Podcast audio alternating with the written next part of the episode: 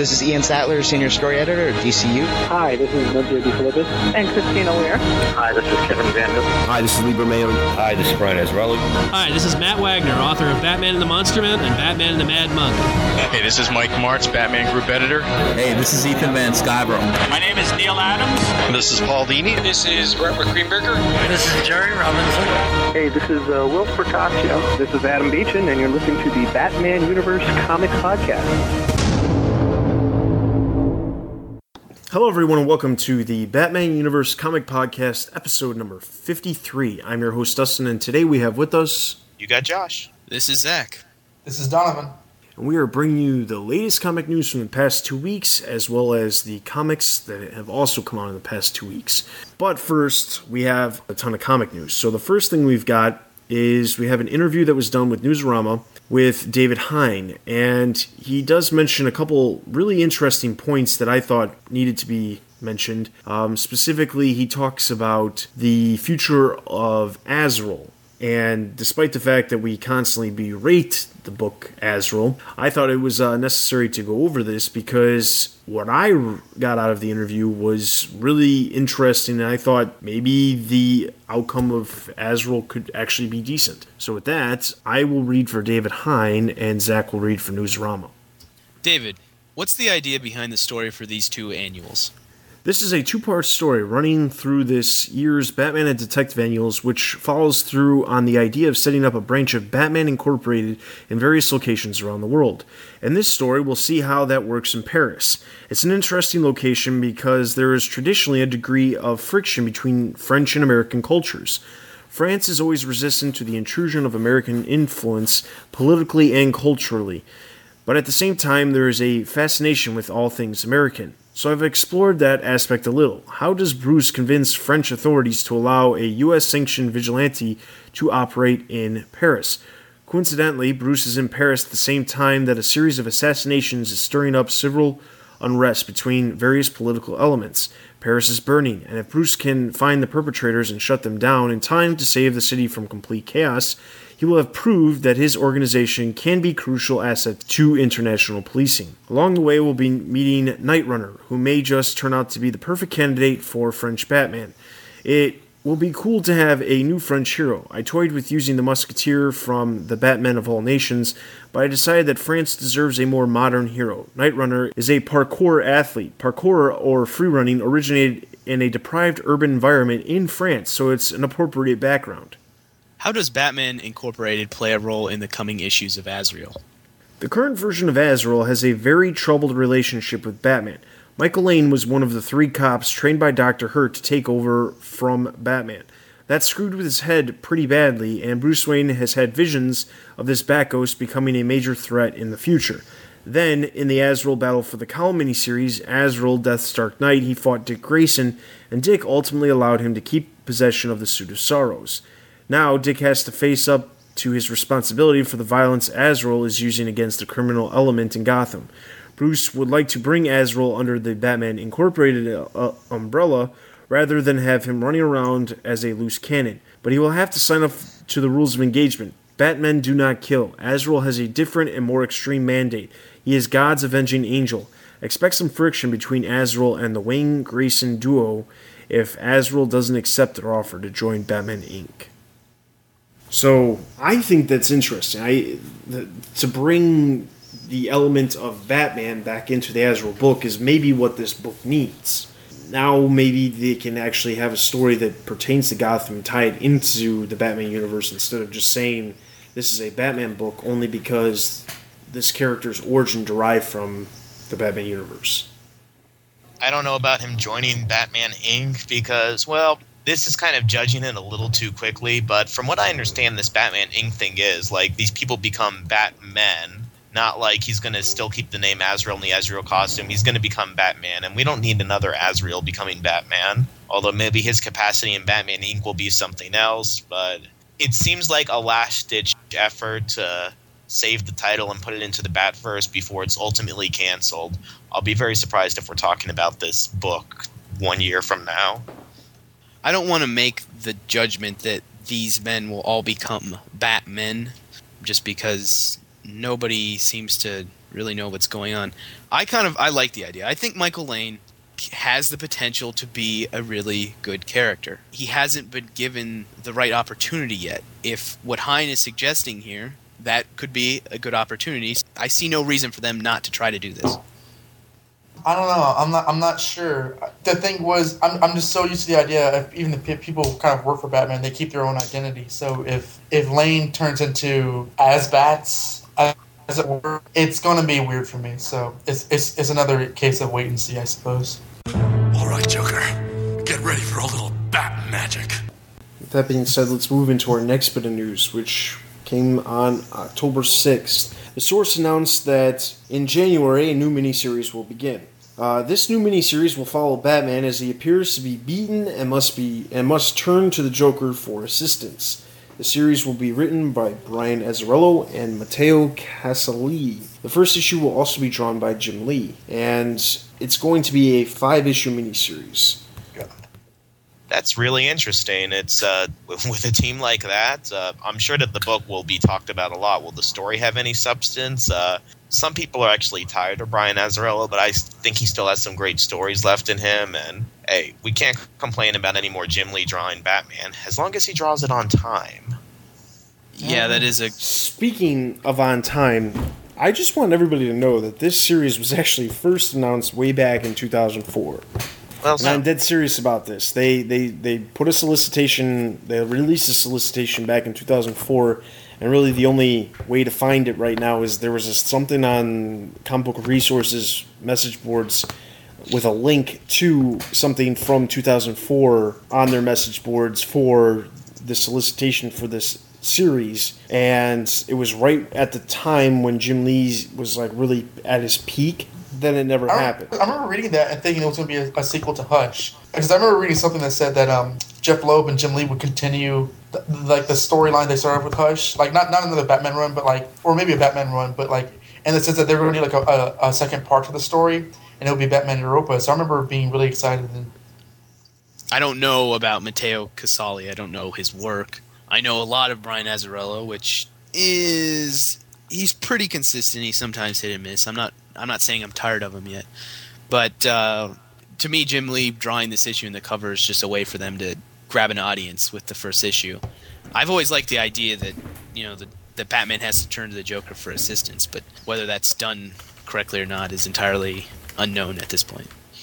If you're going to have an idea that radical, it's good to have someone like Brian Azzarello who is familiar, familiar with the characters to do it. It. It sounds interesting because it's Azzarello for me, so I guess I'm biased. Naughty, naughty! You're making me miss the show! All right, so the next bit of news we have is from also October 6th. The source announced that starting in January, Batman Beyond will start its ongoing with a brand new issue, Shining Number One. The creative team on the series will stay the same with Adam Beechen writing, Ryan Benjamin doing the art. All I have to say is we knew this was going to happen. They already hinted at this numerous times. I didn't think it was going to be literally within a month of the series, the miniseries ending, but hey, you know, the story in Batman Beyond is a good story, and I will look forward to this. I'm hesitant just because of the writer and because of the track record that this miniseries has had. I think it's cool that they're reviving the Batman Beyond concept. And even though we're overloaded on Batman series at the moment, Batman Beyond is unique enough that it having its own ongoing, I don't consider it diluting the Batman franchise too much. But again, uh, the miniseries hasn't left me too hot. And, well, we all know my history with Adam Beechen, so say no more. I've enjoyed the miniseries to this point to an extent. I don't think it's been perfect by any means, but uh, I'm okay with this. I just don't think it's necessary, like most of the things that DC puts out these days. But that's a whole different discussion. But I do look forward to checking this out. I'm kind of with Josh in that I think that Batman Beyond is uh, certainly unique enough to where it can have an ongoing and, and not it's different enough from the Batman titles that you don't feel like you're getting the same thing just with a different uh, creative team. Um, whether I whether I personally pick it up or not depends on how the, this story ends with the whole oh Dick Grayson's the villain now, and if they really take that seriously, I'm not going to take this book seriously. I guess it sort of depends on whether how the story ends. Tell me something.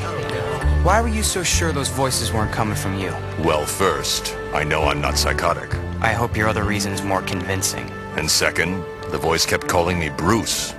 In my mind, that's not what I call myself. What do you call yourself? Oh, yeah. I suppose you would. But that's my name now. Hmm. Tell that to my subconscious. All right, so the next thing we've got is also from October 6th. Newsarama posted an interview with Scott Snyder about his upcoming work on Detective Comics. It's only about a month away before we get the first issue of that, so this time Josh will read for Newsarama and Don will read for Scott Snyder. Last time we talked, you revealed that Detective Comics will have a crime story focus and will be based in Gotham. But we didn't know very many details about what would happen after Bruce returned. Does his return play a role in your run on Detective Comics? You know, it does play a role in the book. The basis for this story is that Dick Grayson has been given Bruce's blessing to be the Batman of Gotham. So it all extends from that. Originally, and particularly as he suspected Bruce was alive, he was playing Batman as a role for a certain period of time. And he even says that there is a feeling of wearing a shroud. But now Bruce is back and has given him the okay to be Batman.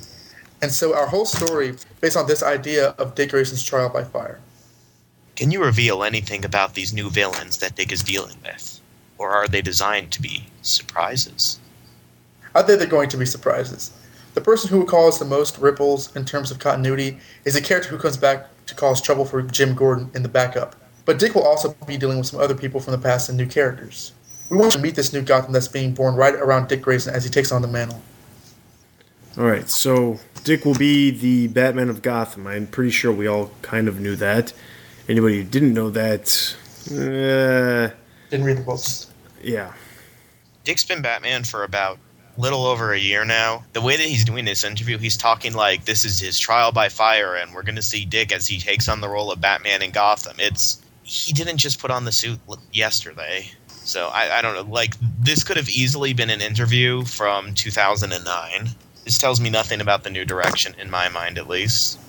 As a real quick side note, you know he's done this guy's probably done three interviews with both comic book resources and newsarama individually so he's done a total of like six interviews he doesn't have another book coming out they do one almost every single time there's like new solicitations released and there's nothing new that they can talk about. So it's, it's getting repetitive. I only posted this thing up because of the thing about dick grayson being the batman of gotham.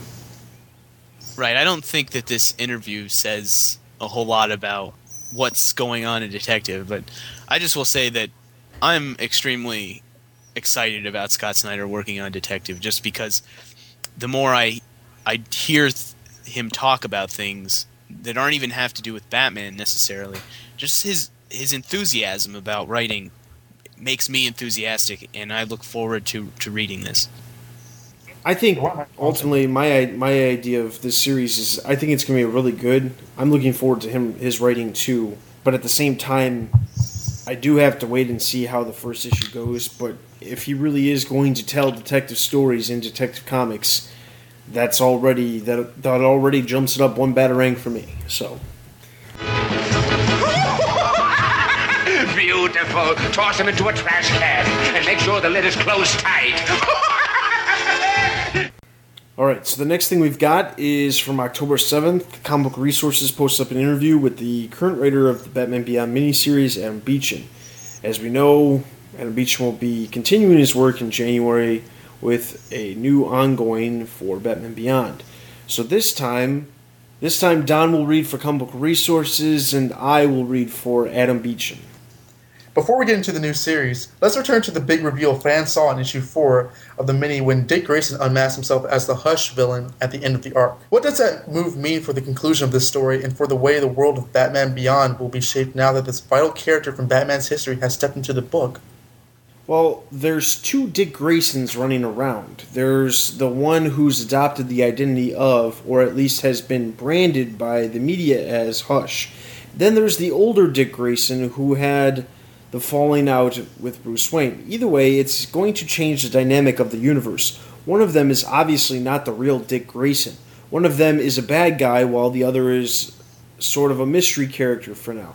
I'd say the major change in this version of Batman Beyond is that we now know what happened to Dick Grayson, which was never explained in the animated series. It's his first appearance in the world of this series, and we'll have to see, based on the outcome of the miniseries, how he sticks around and the part he plays in the dynamic of Bruce and Terry and the whole world of Batman Beyond. Will that supporting cast expand out to include folks like the new Catwoman and Dick Grayson? Are you going to carry over those threads from the mini?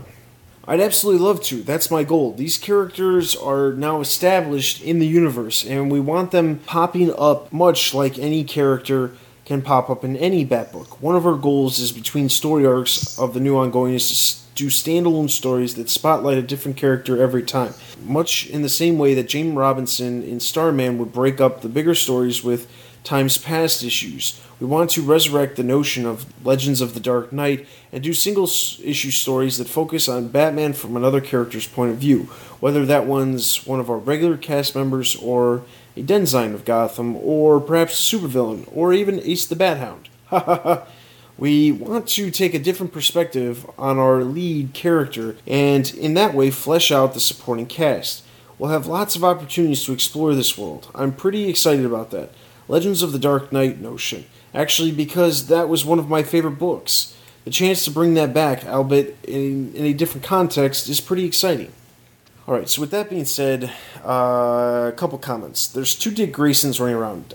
That could explain why the last issue didn't make a whole lot of sense. That last issue, when I reviewed it on the last Comic Cast, I specifically said, you know, it didn't make any sense, the timelines of how there was these two characters who were clearly, as revealed at the end, were the same person, despite the fact that they were in two places at the same time.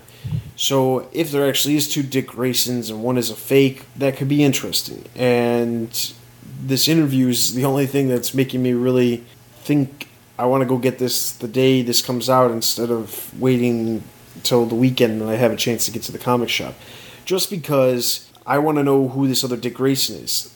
I think Beechen's doing a really good job at making these issues end really making you think. I don't think the first issue ended any any differently than you know. Oh, the title of the story arc is Hush Beyond, and you've got me enthralled now. No, I don't think that happened. But I think he does a very good job at making you really question what's going on and what it, where is it going, which nowadays is very lacking in a lot of books. You don't really get that feeling at the end of the book. You know what's going to happen. Something they leave you on a cliffhanger. Someone falls off a building. Well, that person's not going to die. They're going to get saved somehow. They never die. So, what's the point of even doing something like that? But anyway, I, I gotta say, I'm looking forward to this, and I think the idea of having the individual stories in the future ongoing is a cool idea too, because maybe then we can learn about some of the characters in the Batman Beyond universe. So, like, we could learn about what happened to the Penguin, you know, in the future. I think that that that's an aspect that really interests me. I like the idea that he's he wants to do standalone stories. I think that's a much smarter way to write this this story versus doing this doing these big events. And if there is two different hush, that explains a lot of things and that clears a lot of things up and maybe that last issue isn't so confusing, even though it should have never been that confusing to begin with. But uh, I agree. I, I have enjoyed this miniseries for the most part, and uh, yeah, I look forward to the next issue. Um, I don't know if this is going to cut out or anything, but it sounds, it sounds like he spoiled it by saying, well, there's two Dick Graysons and they don't make a lot of sense. Or do they? So, like, uh, if it turns out that Dick Grayson's actually not a not a bad guy, then I'll be more enthusiastic in, in giving the series a shot. Well, Adam Beechen is known for uh, keeping spoilers out of interviews. Adam Beechen is also known for reading websites and forums and finding out what people's thoughts are on certain things. And because of that, he then will do these interviews and he'll clear things up in his way or you know in his own way. I don't know. That's so, necessarily a bad thing, though. No, I don't think it's a bad thing at all. I think I think that's actually a really good idea, and I don't. I think a lot of writers don't do that, and they lose out because someone will you know finish reading a book and be like, "Wow, this was a completely convoluted story that didn't make any sense. I don't understand what the point of this was." You know, they don't explain themselves. They, you know, they just like, eh, well, you know, I wrote it. It's good. I don't need to do anything about it. So yes, every every writer can be defended, Josh. No, actually, I, I can get behind that defense. He, he serves a good point. Watch out, Batman. This could be tricky. Have no fear of it. I'll keep all my wits about me. So long.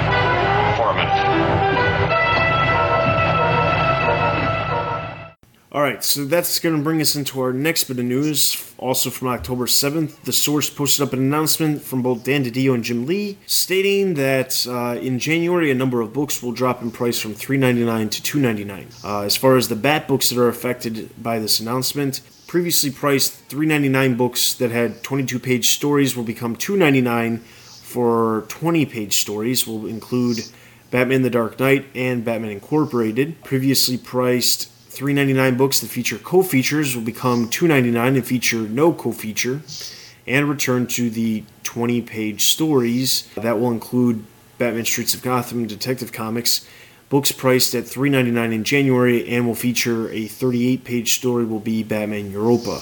The DO did mention that the co-features will have another platform in the future, although they obviously will no longer be in the books as of January. Uh, he also mentioned that the amount of pages per book for miniseries and special events will depend on what the writer needs, instead of a standard size, which personally I think that's a great idea because there's plenty of writers who I think could tell a story in a much shorter page span than 22 pages. Yes, thank God for this. This is just this this is a step in the right direction for uh, the company and just in general. This to me, this is like nothing but good news. So, thumbs up. The one thing that probably surprised me the most about this article was that Batman the Dark Knight and Batman Incorporated are price dropping. I had no idea that they were going to be $3.99. So the fact that they come out with these new series on top of all the stuff that they already have, and they take these two series and they jack them up a dollar, even though yes, okay, they they learned their mistakes from before they even happened, and they're dropping the prices down in January. What were they possibly thinking was the justification for making this book three ninety nine? You get nothing more, nothing more at all. I wouldn't have been I wouldn't have been surprised when these things came out as three ninety nine because like lately the it's almost like common practice that if the book is a special event or something or if it's a new book it's always going to be three ninety nine. So I just like if I get a two ninety nine book when I'm you know ringing out at the comic book shop I'm like oh cool you know less money to spend this time because they've slowly been like secretly switching ninety nine little by little and just easing us into it. So the fact that they're like hey we're going back to two ninety nine it's almost like uh, never really officially left 299 but okay that's like Um, saying hey gas prices are staying the same I am surprised that they're dropping the ti- the prices on these books. That almost never happens with anything where they raise prices just to lower them. Obviously, there is a, a cost for that. You're going to lose two pages. I think it's a good business decision because the problem is, that, especially with these books with the co-features, there wasn't one co-feature that was really, really good. There wasn't. It, you, I mean, there's no, there's nothing that you can say.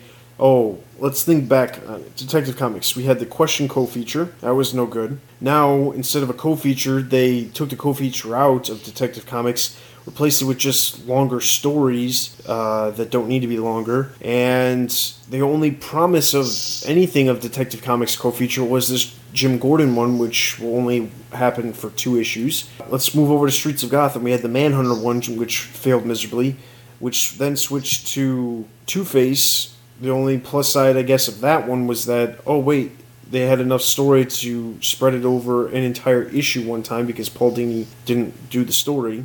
And now we have the Ragman co-feature, which again I was actually looking forward to, and they won't be finishing it. I think it's interesting that one they decided to do these co-features in the beginning. The idea, the concept was cool. When you think about what you were paying the extra dollar for, you realize to yourself it was a giant waste of money. And I know a lot of people, a lot of people dropped the books because, especially those two books, for the time being because they didn't want to pay an extra dollar and get very little more, little get really anything extra. I don't know what you want, but I know I can get it for you. With a minimum of fuss. Money. Jewels. A very big ball of string.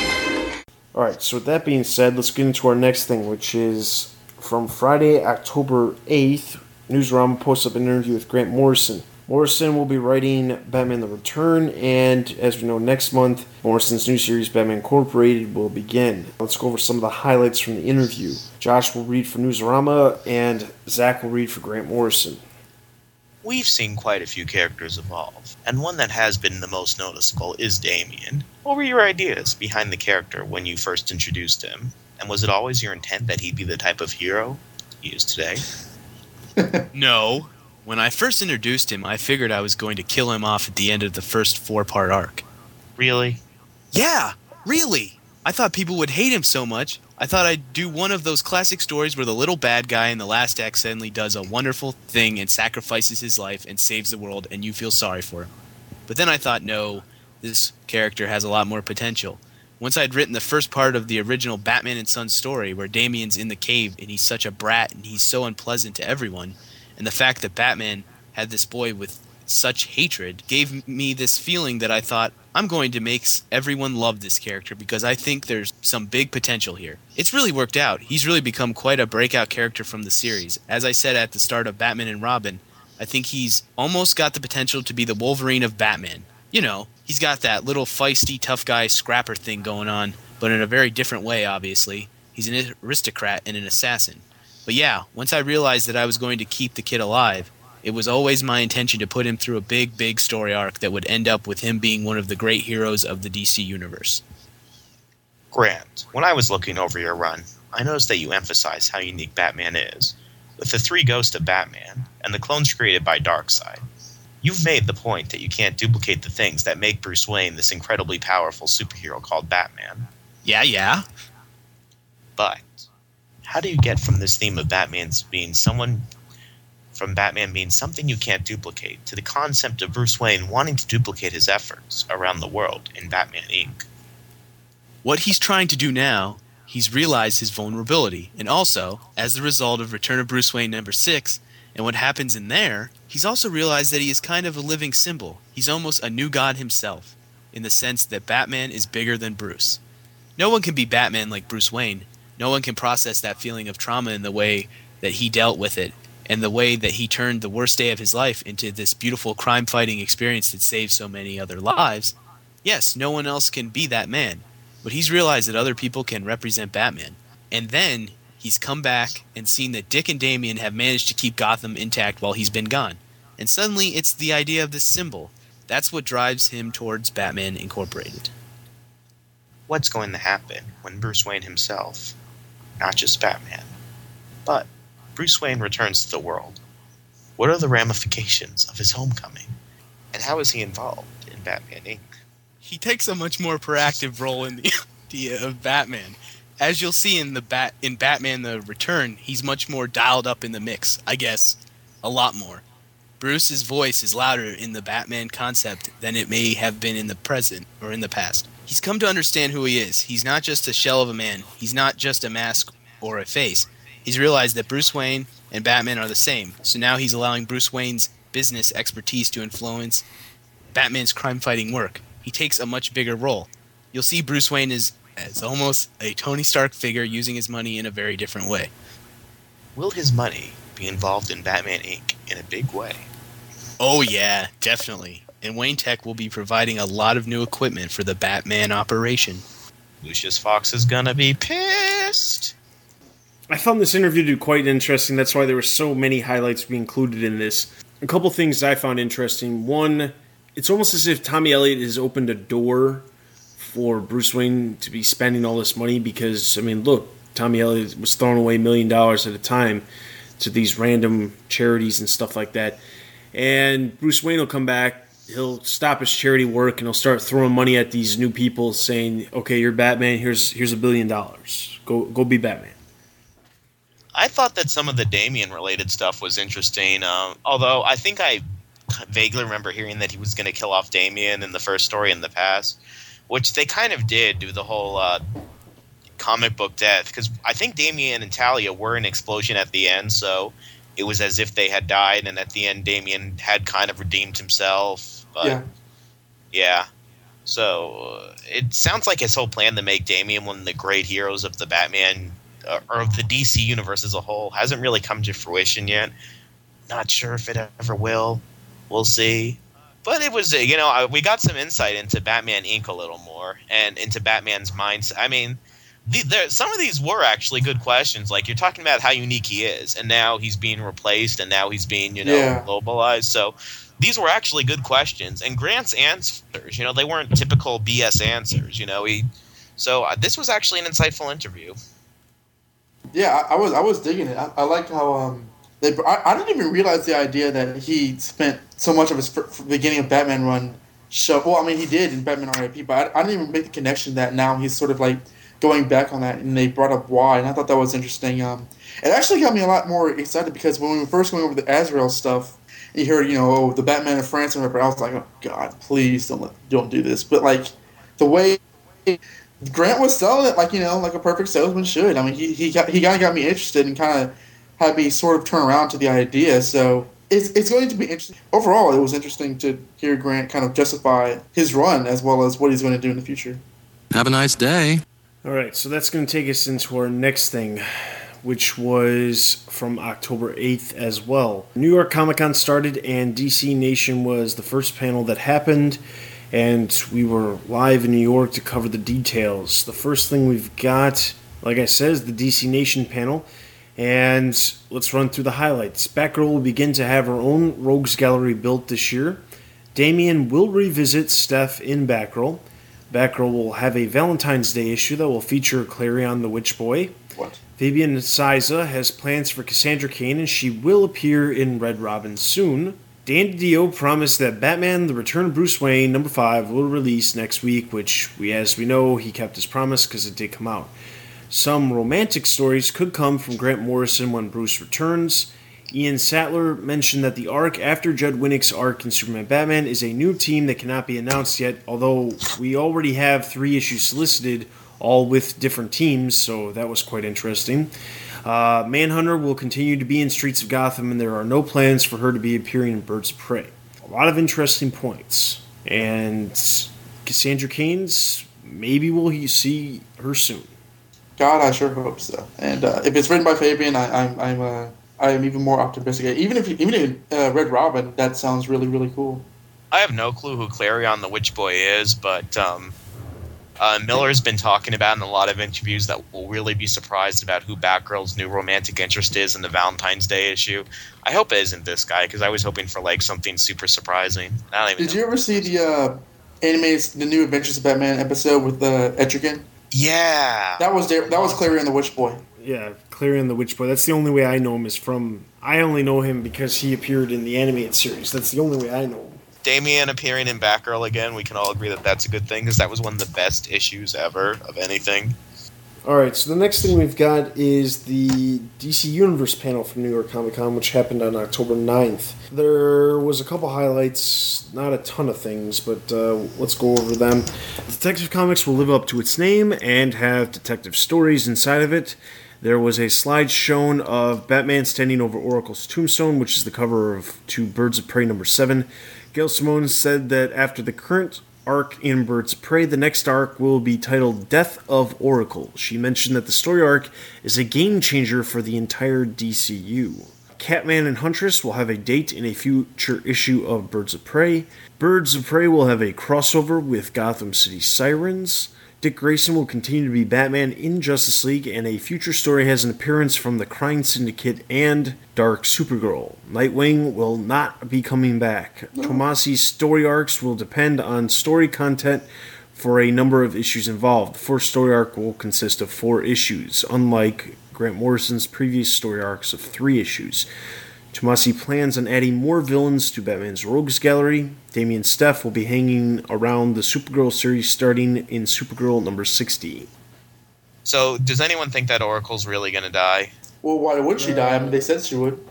Yeah, why wouldn't they? Why would they lie? I, I think that if she was going to die, they wouldn't announce it like with a tombstone at Comic Con. Or maybe he's just buying her tombstone ahead of time. Maybe he got it at a discount.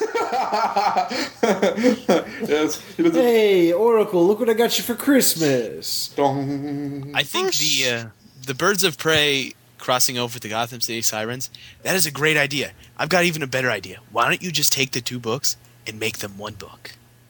Maybe like Oracle made her wheelchair go off a bridge when she heard that she was going to be in Gotham City Sirens. Not this time. Look at the tombstone, though. It's like Oracle. She saw into our souls. what is that? she saw into our soul. Like that's That like is- Barbara Gordon never did that. yeah. That's no. that's some deep My stuff. Don't you just swell up with tears when you read that tombstone? She saw into our souls. Like I like what? the fact that it's Bruce Wayne Batman, not Dick Grayson Batman. So apparently Dick Grayson doesn't really care. yeah. No, he, he he left the funeral with Starfire. When I saw that it was Bruce Wayne at the thing, I thought it would have been more important for uh, more uh, appropriate for it to be Dick Grayson, given their history. But oh well, she's probably not dead, or maybe it's an actual oracle that can see into souls or something. Well, maybe Darkseid cloned her, and you know she's she's traveling through time. And then Proxy will be the new the the battle for the for the keyboard. It's like For the wheelchair. Oracle, the plane. Chill, Batman. I sent up a flare. Robin's on his way. Maybe you didn't get the memo, Oracle, but I've been going by Nightwing for, oh, about a decade or so. Oh, yeah. I don't know why I can't remember that. Maybe I should try saying it ten times in a row. Nightwing, Nightwing, Nightwing, Nightwing. So the last bit of news we have is from October 15th. Um, Newsarama posts up an interview with Yannick Paquette, and as we know, Paquette will be drawing the upcoming art on Batman Incorporated. So I will read for Newsarama, and Josh will read for Yannick Paquette. Grant told us Batman was traveling to Japan in the first couple issues. Does that influence the style you're using? Yeah, it might not always work, but my intention is to be influenced by every region or country's art and culture and visual element as Batman travels. First by Japan, and next we're going to Argentina. If you look at the cover of the second issue, it's almost a manga cover with high contrast and a lot of high design elements. I just use it to feed me some new kind of fun visual inputs. For instance, I use speed lines at some point in the book. Of course, a lot of people in America use speed lines, but I never do it but I did it in this book at a very particular dramatic moment, like the Japanese probably would. Actually, it's more letting the feel of it influence me in the background also. And when I'm talking about manga, I'm not talking about Dragon Ball. I'm talking about manga, which are for adults with very with very complex backgrounds and stuff like that. There is a lot of background in the first story arc. I'm always enforcing these elements. Some of the characters you're getting to draw are new, and some have been picked up from other places. Yeah, Mr. Unknown is, I believe, a new character. One day, somebody will discover that it's actually a reference to some absolutely obscure thing that only Grant knows now. But the villain is still obscure, but a little more documented. It's like Lord Deathman. He's a perfect classic Batman villain, but he's coming from the Bat manga. Did you design the villain? Yeah, I went into the internet and tried to find everything I could on the artist who did the Bat manga, and also this crazy Lord Deathman guy, which is basically a guy with a skull head. I did what I did with Terra Obscura, which is to take a very old design and just try and update it. So I was not adding anything special. I would just draw it in a modern fashion. So for instance, I've managed to take the skills to take the skulls more realistic. In the original manga, the skull was like a bag with the skull drawn on it or something. So I kept the little designs for the henchmen, who are clearly Lord Deathman wannabes, but cannot do it for real. They have these cheap heads compared to the real thing. So we already knew that uh, Batman was going to Japan for the first couple issues, and then to Argentina, and we know for the annuals he's going to France. So the question is, where else will he be going? We know he'll probably eventually make it to England to talk to Knight and Squire, but that most likely will be after the Knight and Squire series end, um, because I doubt they would want to confuse what's going on in Knight and Squire, which probably has nothing to do with Batman Inc. I'm pretty sure they would want to wait till after that was done where else will Batman be going? He might travel to the plains of America and go after the Native American Batman from the Batman of All Nations. I thought this was interesting specifically because he tells us that uh, he gives us a little bit more background story about Mr. Unknown and Lord Deathman and the fact that he's coming from this manga. It's just interesting because Morrison takes these small little bits from the most obscure things. Zur-En-Arrh. Who would have ever thought that Zur-En-Arrh would have been like a common phrase within the Batman universe in 2010? Nobody. If you were a magical wizard that knew all the Batman trivia, you probably know what Zur-En-Arrh is, but not many people would know. But now everybody and their brother knows because not only was it in the books, but it was also an episode of Batman Brave and the Bold. So I find these little these little things that Morrison takes really really interesting, and I think he does a really good job with them too. I don't know. This this, this review sounded really pretentious and just disingenuous. I mean, I'm not I'm not gonna stick on it, but just the fact that he talked about manga and speed lines and everything just just told me that he does he's never even looked at it. It's oh no one does manga or no no one does speed lines, but I I don't do speed lines, but now I do speed lines. And I'm talking about manga like Dragon Ball. I'm talking about manga for, which are for adults. And it's like okay, dude, just just just shut your mouth. But uh, I mean, it, it sounds interesting. Batman.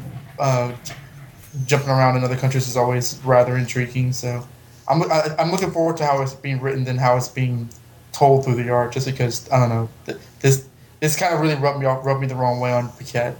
To the Batmobile. Let's go. All right, so that's going to take us into our comic reviews, and we're going to first start off with Batman Odyssey number four.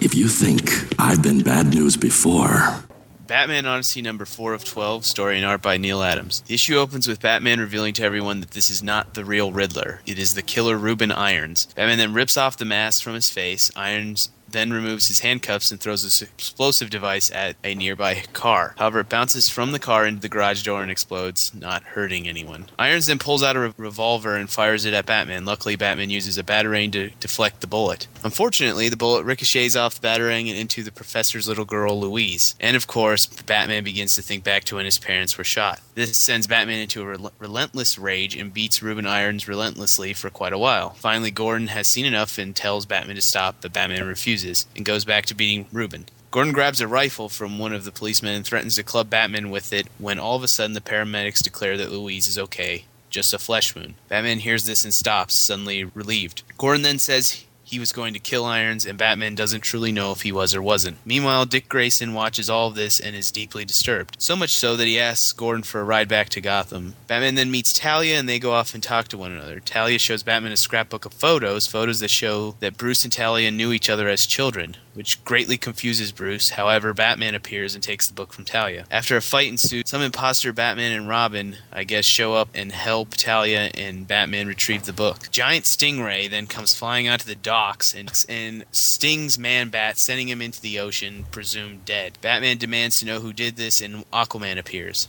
Apparently, Robin informed the Justice League after the events that occurred earlier. Batman realizes that something is going on and dives into the ocean. To be continued.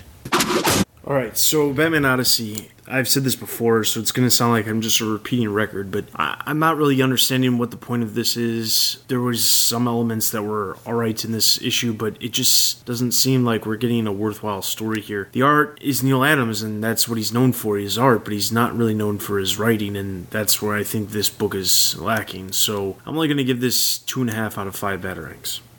I'm to give it two out of five batterings, mostly because, as with everyone else, I have no clue what's going on. This is a crazy LSD trip. I think that the only reason why this series is out is because of the names involved with it. The whole thing about Batman and Talia and the book and knowing each other as children. And it's all a weird mind trip, and I'm hoping that it'll make sense at the end, but it doesn't make sense right now, so I'm giving it two out of five batarangs.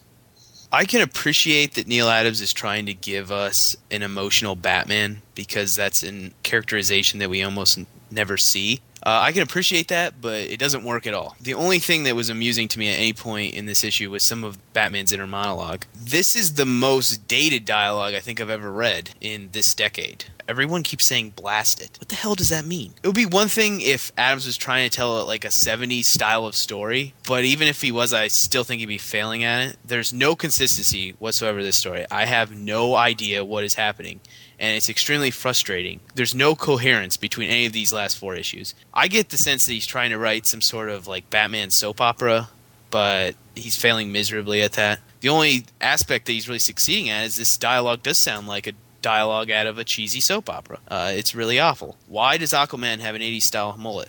uh, I don't even care about the artwork because it's not making anything better. And I think this is the worst issue I've read this year. I would say never read any of this ever again. Zero out of five batarangs. I'm in congruence with uh, Zach's thoughts here. I think the art generally is better than it has been because a lot of the more intense scenes, like with, with the girl getting shot and Batman beating up the not Riddler Riddler, are pretty. Are those are closer to what Neal Adams says is as his best. But uh, after that scene, it's like I still people's mouths and they still look really weird. And I'm not talking about the story yet because there is no story here. It's just a sequence of events of Batman acting so far away from character. It's it shouldn't even be called Batman. And now we have Deadman and Aquaman being involved, as well as is that a monkey and some guy dressed as Batman showing up near the end. Like this story could make makes so little sense. Calling it a story is just incorrect in the highest in the highest caliber. So I will give this one out of five batarangs. All right, so Batman Odyssey number four gets one and a half out of five batarangs. Let's take go into our next book, Red Hood Lost Days number five. Just be happy I only killed one of them. They're all assassins. And what are you? I'm cleaning up Gotham. Oh, yes, and when we last left Jason Todd, he was surrounded by Russian gangsters who were planning some sort of terrorist plot with bombs, and they have him at gunpoint. Luckily, Jason is able to talk his way out of it, albeit temporarily, but thanks to diversions like throwing up in front of them, he's able to fight his way out and find his way to their leader, who he ties up with a bunch of bombs attached to him to, in, that way, he knows that he'll give him the actual location of the bomb scattered around the city because, as Jason puts it, there's some emotional insurance to him getting back on time. So Jason goes around, retrieves the bombs from the unknowing suicide bombers who they've been planted on uh, these Russian civilians. When he, he finds out that the guy that he had tied up in the room has been killed by other Russian gangsters who proceed to try and take Jason Todd out. But if there's one thing that we've learned from this Judd Winick Jason Todd series, it's that Jason is mad as heck and he's not going to take it anymore, so he kills all of them, except for one last guy who just begs for mercy. He wants to give Jason all the money in the world. Jason doesn't need it. He wants to give Jason a list of some of the FBI's most wanted locations. That way he can, you know, turn those criminals in for a bounty. Jason still doesn't care until the guy tells him that he knows where the Joker is. That gets Jason's attention and it gets him to stop and listen. And that's our cliffhanger for the issue.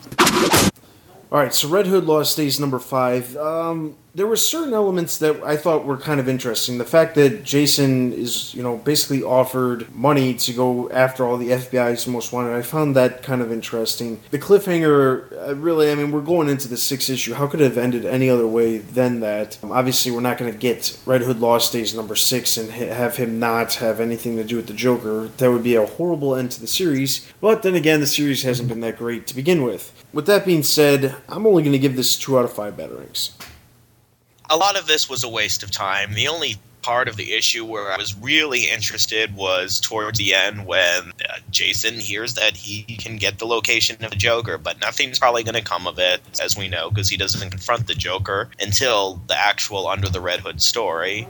Uh, it was kind of interesting when Jason tied the guy to all those bombs, you know, as kind of a torture technique. But otherwise, this is it's just going through the motions. Jason's just doing stuff, biding his time. A lot of it doesn't feel relevant to me, and I still feel like the series was a missed opportunity. So I'm also going to give this issue two out of five batarangs. Yeah, just like Josh said, whenever I've read one of these issues in this series, I just keep thinking how big of a missed opportunity this is.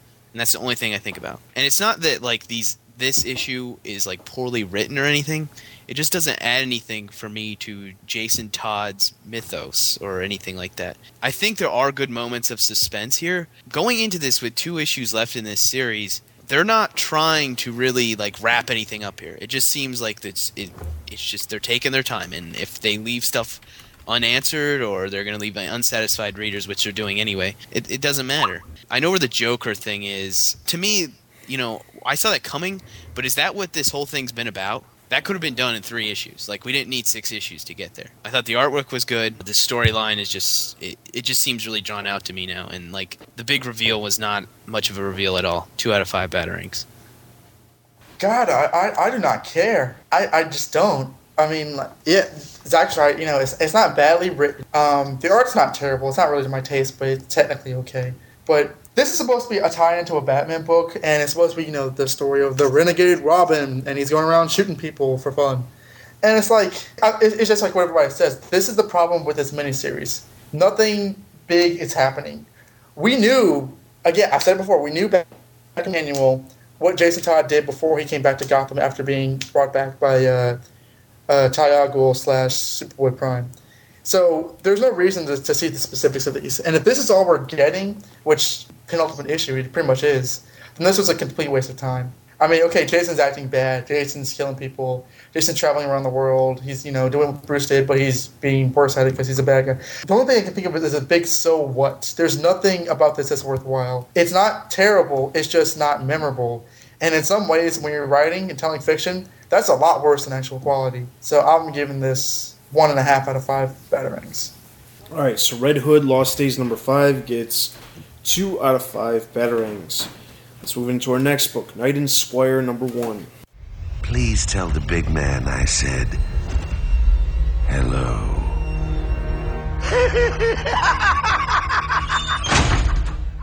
Knight and Squire number one of six, written by Paul Cornell with art by Jimmy Broxton. We open in the streets of London, where we enter a local pub for costume heroes and their rogues. The pub is called The Time in a Bottle. Uh, it is a neutral ground for the heroes and the rogues where they can go and drink. so inside the pub, Jarvis Poker, which is the British version of the Joker, and Knight and Squire observe this new costume character who's being teased by other heroes and villains. Squire pulls the character aside, whose name is the Shrike. This is the British version. And basically lays down the info about what the pub is and some of the characters in it. Squire is basically giving Shrike the backgrounds of all these various heroes and villains. During one co- observation, Shrike makes the comment, How gay are they? In which a large hero na- known as Face Off replies, They're not, but I am, and storms away offended. Face Off also tells Shrike that he doesn't like villains like him coming into the pub. Squire, who was unaware that Shrike was a villain, asks him if he is. Shrike says, sort of, that he joined a villain website. Squire asks him how serious of a rogue he is, giving him examples of them throughout the pub. Shrike asks why they all drink here together, and Squire explains the truth magic prevents fights from occurring. The statue of Merlin upstairs prevents those sort of things from happening. Basically, goes on giving him the history of the pub. We cut to Jarvis and Knight talking about the Shrike and the other heroes, and the Knight talks about how in Britain the there is a sense of moderation that the heroes and villains know not to cross the line. All of a sudden, there is some electrical shock go, going off in the pub, and the current seems to be coming from the Shrike's hand. This sets off some kind of magical alarm in the pub. The face off character then suddenly pulls out a shotgun and blows some character's head clean off. And then all hell breaks loose in the pub. Knight and Squire give some heroes instructions and are looking to stop the outbreak. Meanwhile, the Shrike is confused. He doesn't know which side to fight for. Knight tells him to look after the wounded, that he doesn't have to decide tonight. And then it turns into this all out brawl. Basically, each the heroes lining up on one side and the villains lining up the other, and just running after. However, Face Off is looking to kill the villains, and the heroes are stopping him from doing that. He pulls a knife on, on Knight, but Squire swoops in and decks him right in the face. We then see Captain Cornwall and Cornwall Boy. They're the ones that are kind of responsible for all this. They've disrupted the statue of Merlin. It seems that they initiated the outbreak because Cornwall Boy is tired of Merlin not acknowledging him. The Cornwalls are descendants of Merlin. Cornwall Boy has taken Captain Cornwall hostage and plans on killing him in order to receive his power, making him even more powerful.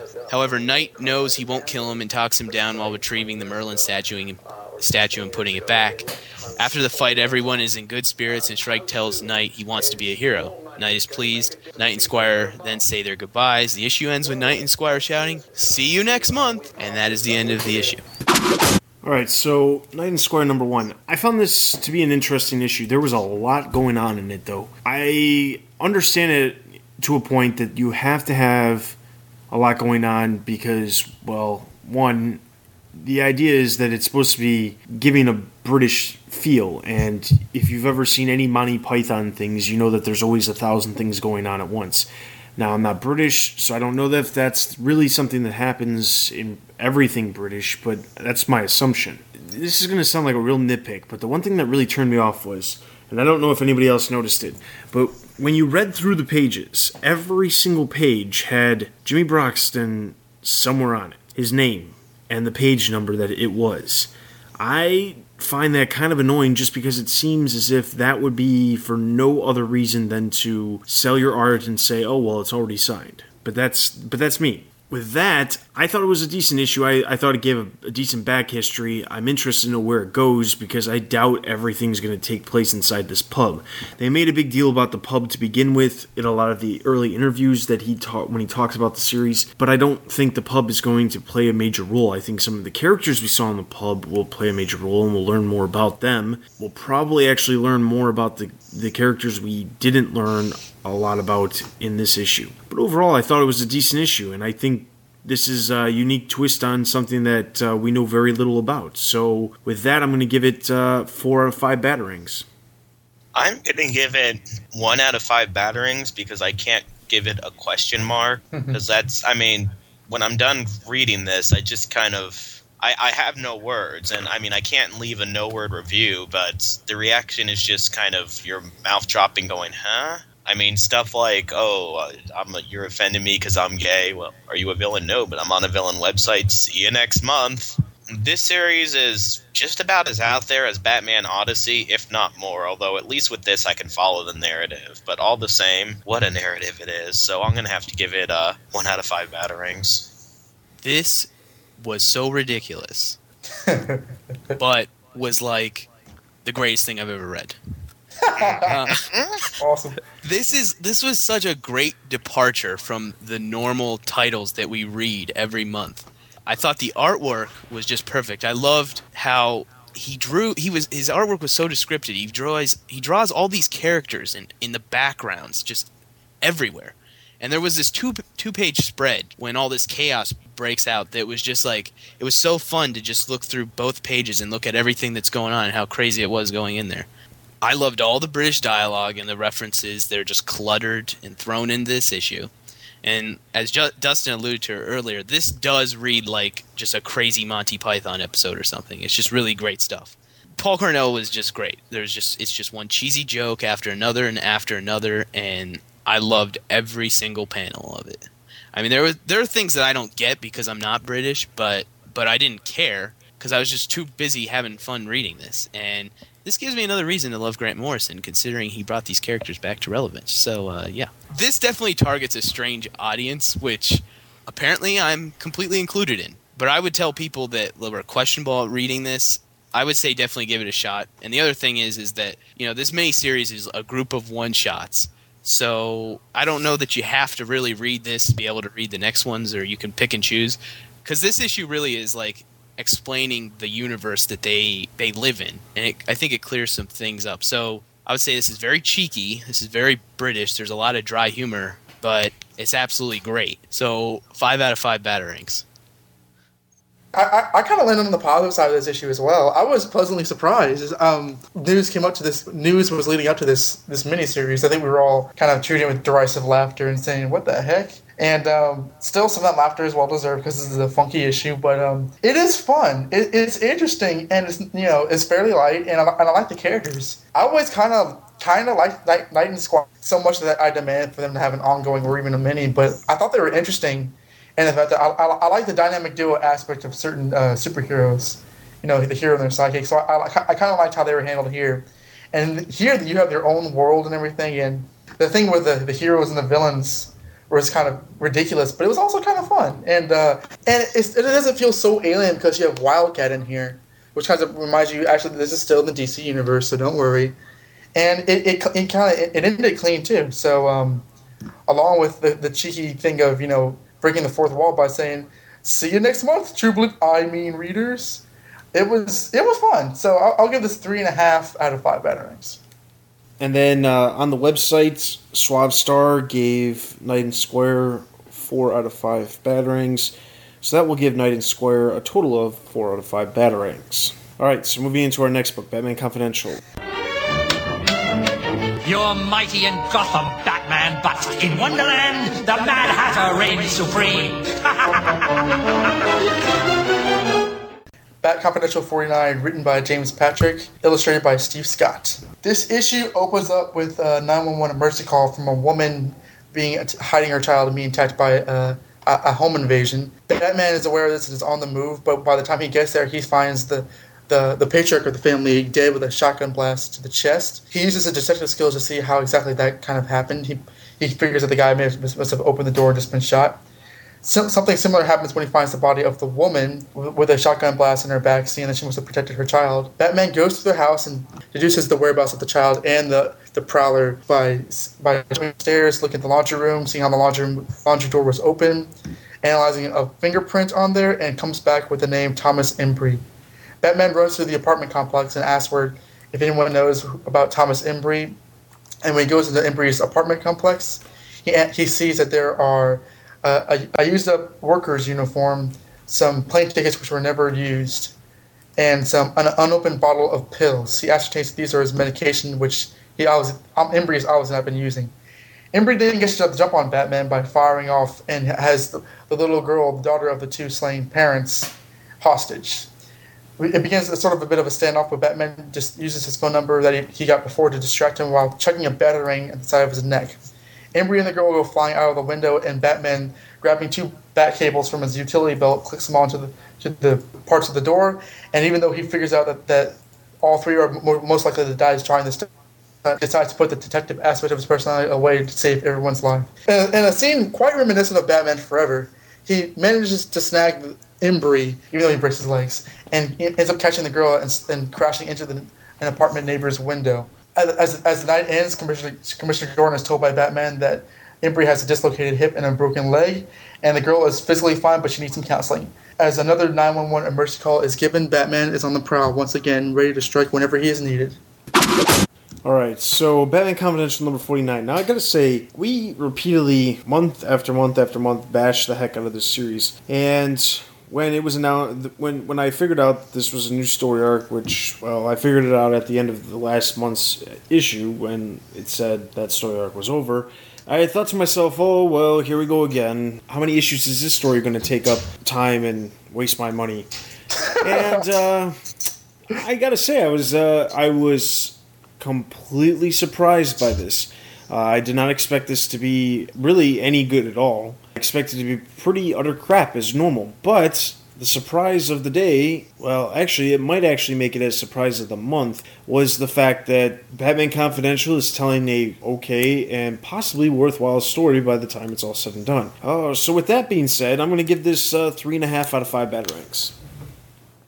This was a very good issue of uh, Batman Confidential. Actually, it felt like it would have been right at home over in Detective Comics or Batman. This is what Batman Confidential should be, not these throwaway filler stories. This was actually a very good detective story, truth be told, and, you know, kept me engaged. For once, I wasn't bored and going through the motion. I mean, I'm really hoping that we'll get more like this, so I'm going to give it 5 out of 5 batarangs this is a really good back to basics detective story, as mentioned before. I really like the opening of the issue with the 911 call. I thought that this there was a definitive voice here written. I thought the inner monologue was written really well, and I loved the bits where he's kind of tracking up and down the apartment, and he's thinking to himself. He figures out, oh, the model he's dating is seeing someone else, and uh, Alfred must be stress eating again. I thought those were really amusing transitions. Uh, I loved when he go lands in the sick woman's home and he says, probably mesothelioma. It's asbestos poisoning from the pipes. Get a lawyer. Overall, I thought this issue was really well paced. It was really smart. Uh, I thought the artist Steve Scott did a really strong job. It was really consistent. It's just really well written. Four out of five batarangs. I think this might be my favorite issue of Batman in a long, long time. And not to say that I've not been completely digging the heck, heck out of Batman Robin. As, as good as those issues are, they are extremely good. This one doesn't have the baggage of too much continuity, despite the fact that it's Dick Grayson on the cover and Bruce Wayne in the story. This is why I love comic books. And This is why I love Batman comic books because when you get right down to it, he's a very he's a very simple character with a lot of complex facets to him. But when the story's simple, it can just be just flat out entertaining. This was the good old fashioned World Series detective kind of story where nothing's you know nothing too complicated, solving a murder, saving saving a child's life you know the job's never done but he's going to do it anyway. It was just so enjoyable. I, I love i love how the um, almost sherlock holmes-esque kind of observancy with uh, bruce wayne's character. It was just there's nothing really anything you haven't seen before but it was told so well. This is one of my favorite issues in a long long time. So without question i'm giving this five out of five batarangs all right so that is going to give Batman Confidential number 49, four and a half out of five batarangs. Who would have ever thought we would have seen the day it got anything but something below three? Hooray! All right, so that's going to take us into our next one Batman Return to Bruce Wayne at number five.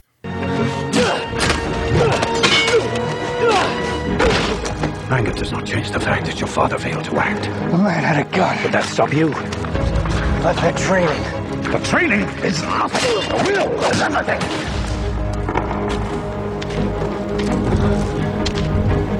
The will to act.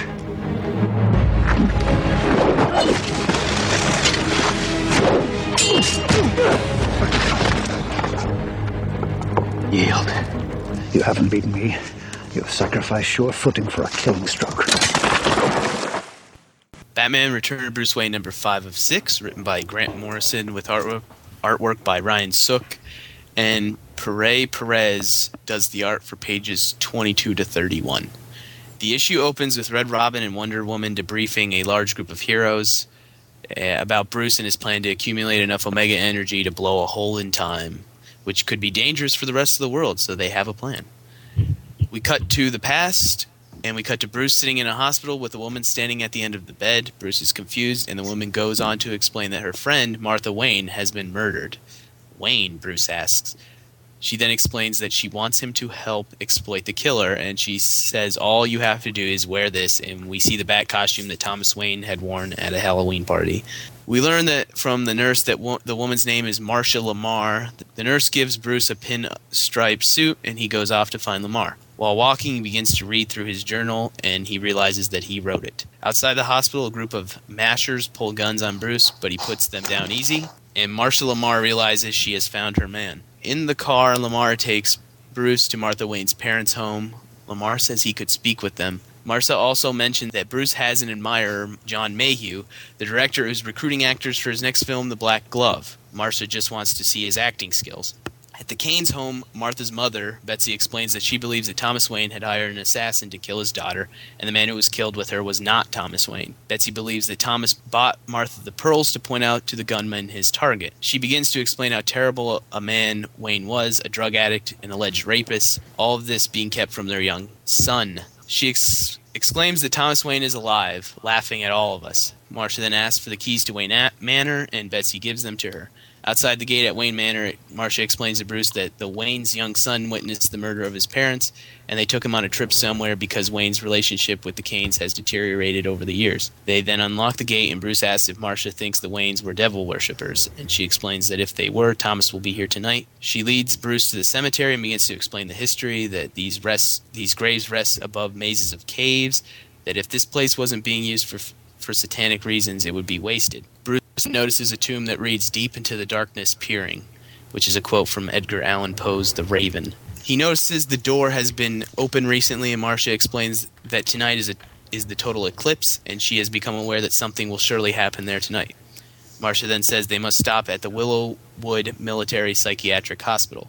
We cut to the hospital where we see two doctors sitting in a dark office discussing one doctor's method of time hypnosis through the use of a time box. We learn these two doctors to be Professors Carter Nichols and Dr. Simon Hurt. Hurt basically is threatening Nichols into selling his treatment and reminds Nichols of what happened to Roderick Kane, which is Martha Wayne's father, when he refused to play along. Hurt then excuses Nichols to meet his visitors.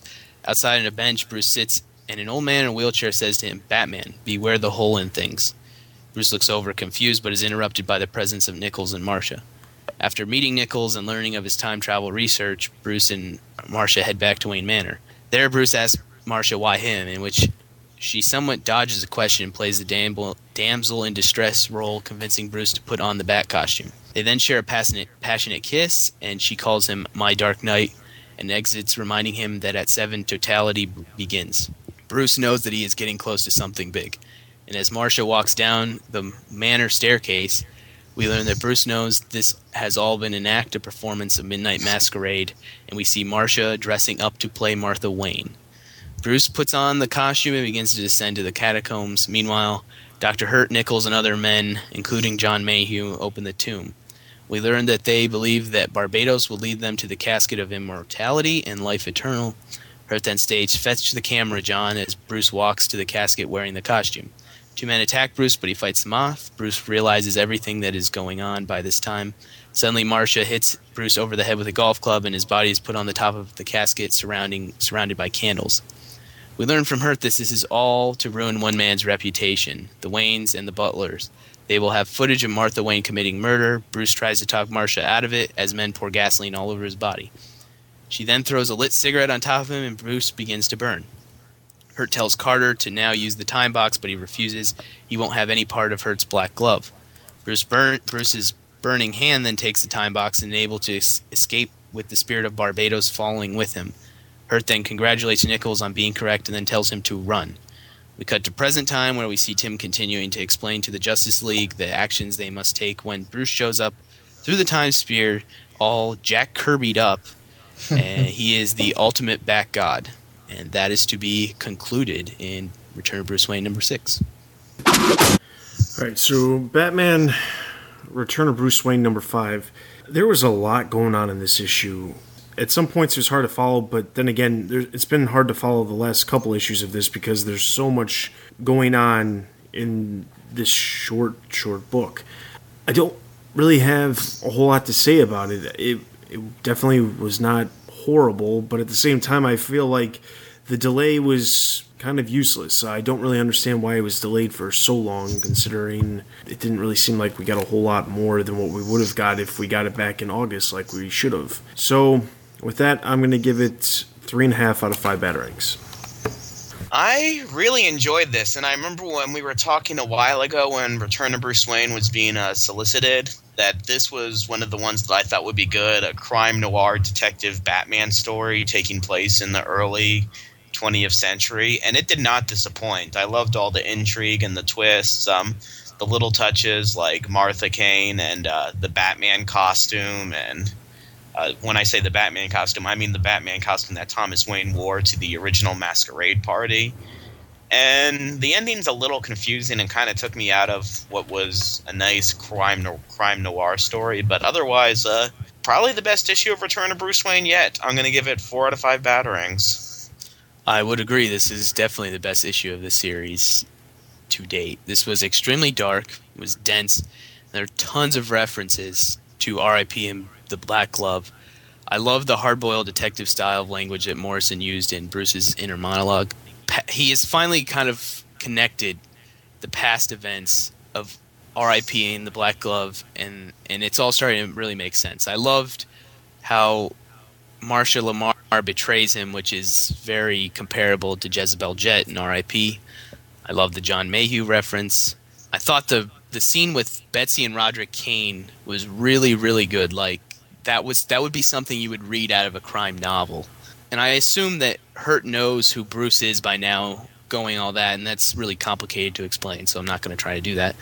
And I think it's cool that he re- Bruce realizes that he has to die in order to get back to present day.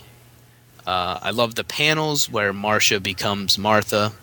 Uh, this just felt like a really great TV episode. It was very cinematic and it was really rewarding to to read. I love the uh, one of the one of the thugs outside says, "I brought lead for my pencil," which sounds like a Joker reference from the Dark Dark Knight.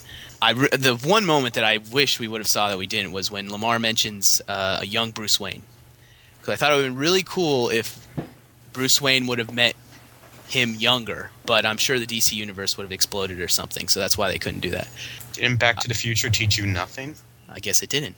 But there is a mention of Thomas Wayne's problems and how young Bruce is kept away at boarding school.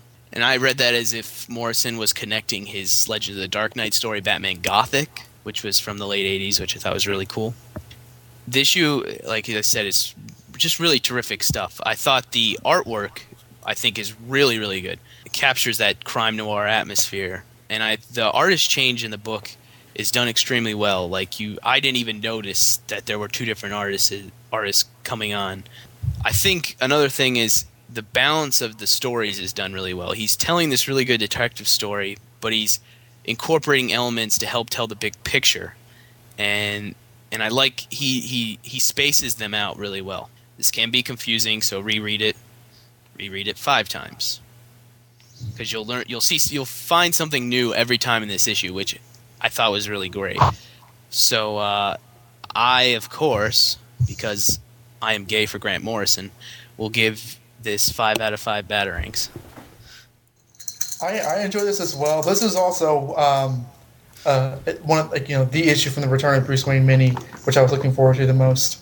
and I was really digging it. I must say though, the ending kind of confused me, and um, I really tried in in the, in the time I had to really try to understand what was going on, but ultimately I didn't, and and I, I, I'm honestly I, I think it's my own fault for not just reading it closely. I'll have to read it again because I, I really liked how this issue was going.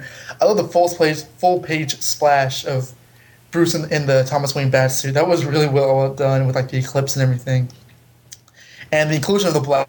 Like I always loved in this whole Grant Morrison epic.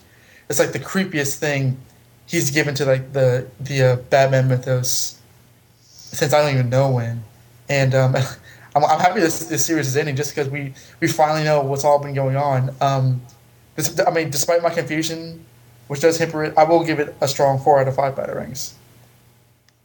All right, so that is going to give Batman Return Bruce Wayne number five four and a half out of five batarangs. I'll clip your wings, you flying rodent.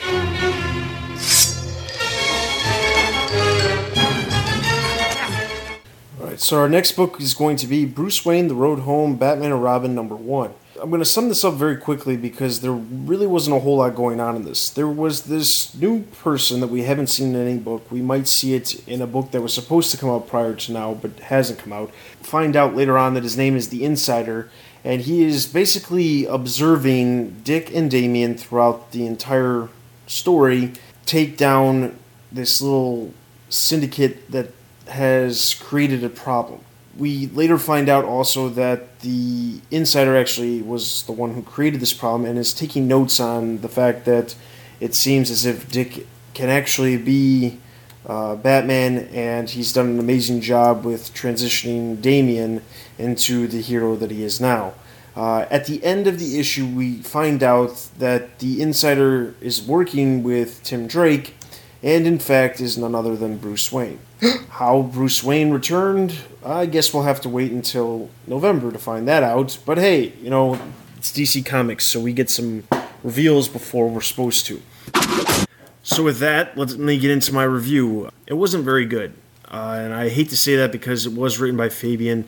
I thought the art was was uh, average. I don't think there was anything spectacular about it, but I don't think there was anything bad about it either. It was just plain average. There was detail where there should be detail. There was a little bit. There was some extra detail on some pages, but for the most part, it was just average art. The story just didn't seem to flow very well, but I can't figure out if that's because the story was supposed to follow some other books that haven't come out yet, and that's why we it doesn't make sense or it doesn't make as much sense as it possibly should. I think there's a big part that's missing, and I think DC really kind of messed up on this one with releasing these books before Return of Bruce Wayne number six, Batman Robin number 15, number 16, because there's a lot of bits and pieces that I'm almost positive we're going to find out that we should have known before starting to read this mini series, I guess you would call it. So, with that, I am only going to give this one two out of five batarangs. This was all right, but I feel like it was mistitled because if it's if it's Batman and Robin, then it should have then it should feel like the Batman and Robin book, not you know Fabian doing a fill-in issue or whatever. It should have some of the Grant Morrison-y weird stuff. Like I feel like they were just capitalizing on the Batman and Robin logo. Maybe that's just me. I don't know why. Oh, I'm glad right. that yeah, I'm glad that we're getting some forward movement with stuff like the Vicky Vale thing. Um, I think that it's stupid that Bruce Wayne is going back to this hiding thing and you know and testing his allies. How many times has Bruce Wayne had to learn his lesson? Like, oh, I realized that I was being too hard on you guys and I shouldn't test you. I should trust you. Then he does this stuff. Like, why doesn't he just blow up the Bat Bunker? You know, like and see how Damian and Alfred and and and Dick, and Dick react. You know that that'll be a good test for them. Yeah, like it's just it feels like 1990s Batman all over again. That being said, I did enjoy it. I didn't like the art, and I think that this was poorly executed, but some of it was enjoyable. So I'm going to give it two and a half out of five batarangs. I was kind of in the opposite camp with this. I really enjoyed this issue, despite the fact that Bruce Wayne showing up is extremely confusing. But I kind of just dismissed it because I knew, I know at some point this will all make sense. I hope it all makes sense. I again, I think Fabian writes some of the best stuff in the Batman books right now, and I think you know mentioned before, Dick and Damian's relationship, he writes that really well. I liked how Bruce reacts to observing how they work together, um, and I and he Fabian did a really he made a point of showing that you know Dick and and Damian kind of make it make it a game when they're going through this, which I thought it was kind of fun. In regards to Cliff Richards, I don't think he's spectacular either, but I think he's very serviceable. Uh, I don't think there's things in his art that are really worthy of complaints. But I actually thought this was a was a pretty good issue, so I'll give it three and a half out of five batarangs.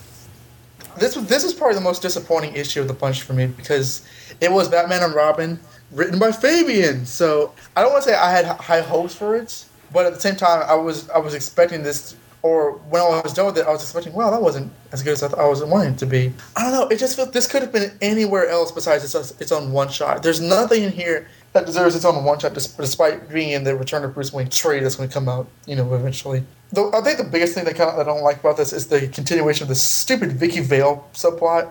I mean, she's she's basically doing this to save her butt in her own career, and I don't. Whenever she shows up and she's so determined to know the truth, I'm like, somebody just throw her off because I don't really care.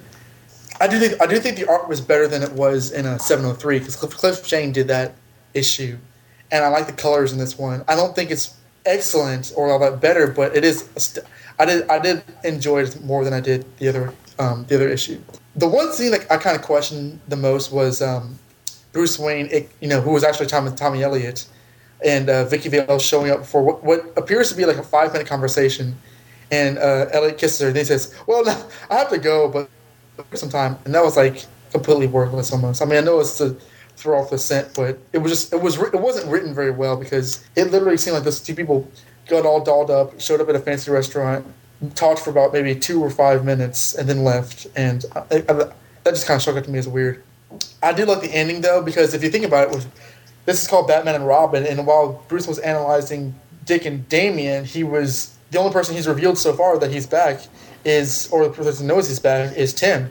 So on one side you have a Batman and Robin team, on the other side you have the um, the most previous Batman and Robin team. So that was kind of a fun coincidence. But overall, I'll give I'll just give this a three out of five. It's not a bad issue, but I was disappointed with it. That's to give Bruce Wayne, The Road Home, Batman and Robin number one, three out of five batarangs.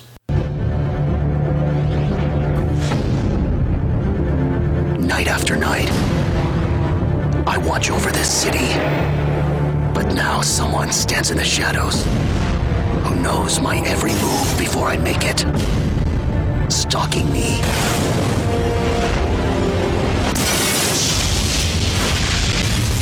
It ends tonight. Who do you work? All right, so let's get into our next book, which is Bruce Wayne, The Road Home, Red Robin. As opposed to revealing himself one by one as he's done with everyone else, uh, Tim is aware of Bruce's plan and they're actually working together. Bruce is even going along with Tim in his plan to bring down the Council of Spiders. Bruce is infiltrating the Council of Spiders with Bruce's new suit that he's been wearing throughout the road, the Road Home series. Now, during this operation, Bruce has been hired to take down Red Robin, and Tim is aware of this, and they have a plan to stage a fight, but because they're testing each other, because, you know, Bruce has to test all his allies, he actually fights Tim for real, and Tim's aware of this, and he's like, aha, so a test it is. Prudence interrupts everything, and uh, Bruce quietly wonders if Tim is dipping too much into dark things and if he should really be t- trusting people like Prudence. While Prudence and Tim are talking, planning their next move against the Council of Spiders, she's talking to somebody about Tim and his mysterious ally over the phone. Tim wonders who this is, but she dismisses it. It turns out that it is Ra's al Ghul, who has taken these clues and realizes that the detective is alive. Vicky, speaking of detectives, Vicky Vale is still trying to track down all of this, who is the Bat family, and she goes to Alfred with the information that she has.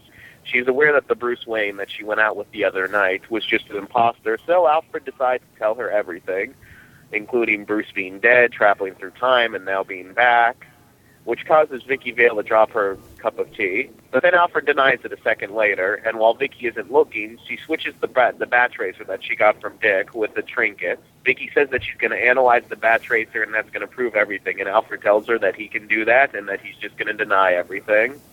we close with the whole white case book overlapping with Roz's revelation of him knowing that Bruce is alive, with Bruce giving his thoughts on Tim about how Tim has grown a lot, but perhaps he's dipping too much into the dark side of things, and he wonders if Tim will fit into the plan for his next phase of things. That's the end of uh, Road Home, Red Robin. All right, so Bruce Wayne Home Red Robin. Now, the one thing that I that I didn't understand with this book is why in the world Ramon Bachs got back on this book. We tend not to like Ramon Bachs mostly because his art is very inconsistent, but surprisingly, it wasn't actually that bad in this issue. But then again, we didn't really see Tim outside of his costume to see a 10 year old boy compare to an old man. So that aspect wasn't as bad as I imagined it would have been. Um, the story itself, it really didn't seem like it accomplished anything. Like, uh, okay, so Bruce works with the Council of Spiders. Basically, we're getting the Council of Spiders to show up to basically have Bruce understand that the Council of Spiders exists because it wasn't around before he was around or while he was been gone. I don't really think that this story was really really necessary. The only thing it accomplished was Ra's al Ghul found out that Bruce Wayne's back, and Bruce Wayne found out that Red Robin's working with Prudence. So with that, I don't think it was a horrible story, but I can only give it uh, two and a half out of five batarangs. First of all, last year when they were setting up the plot threads for Batman Reborn in the Gotham Gazette, Batman Alive and Batman Dead books, the storyline that I was most excited about was the Vicky Vale discovering the Batman family's identity thing. But we just got in so much inconsistency with it here. We have one book where Tim decides that he's going to throw off Vicky Vale once and for all by getting shot in front of everyone, and then he has this long-term plan that requires him to walk around in crutches and a cast for the foreseeable future. That you know, that's you know this long-term plan, which in a Batman book the very next month, Dick ruins it. You know, basically tells him, "Well, now you're stuck in this cast for the next few months for no reason because I just went and basically told Vicky Vale that we're Batman and Robin." And then he plants the trace on. And then we have Alfred say, "Yup, they are. Oh, gotcha. Oh, but guess what? All three of those books that I mentioned are by the same writer." I mean, I love Fabian, but can he decide where we're going with this Vicky Vale thing? I mean, and I really feel bad for Tim is walking around, you know, having to pretend, pretend to be crippled for the next six months because of this plan, and you know, which basically Alfred and Dick both blew. I mean, Alfred saying, "Oh yeah, Bruce travels through time." What? Aha! But I'll deny it if you say anything. That is so stupid. She's a, you know, first of all, Vicky should have had a tape recorder going, hidden somewhere, if she was a smart reporter, and then yeah, bringing the Bat Tracer with her, that was really smart too, you know, so Alfred could switch it. Okay, so Prudence is a double agent again. Didn't we go through this in the Batgirl and Red Robin crossover last year where she was like, I was hired to kill you, but I'm really betraying Ra's? My bet is, is that she's like a double double agent. We're going to find out that uh, even though we see that she's working for Ra's, that Tim knew all along and that Ra's didn't know, or maybe Ra's knows and they're like both playing her against each other. Who knows? And I'm really tired of Bruce doing this whole thing. I have to attack Tim to test him.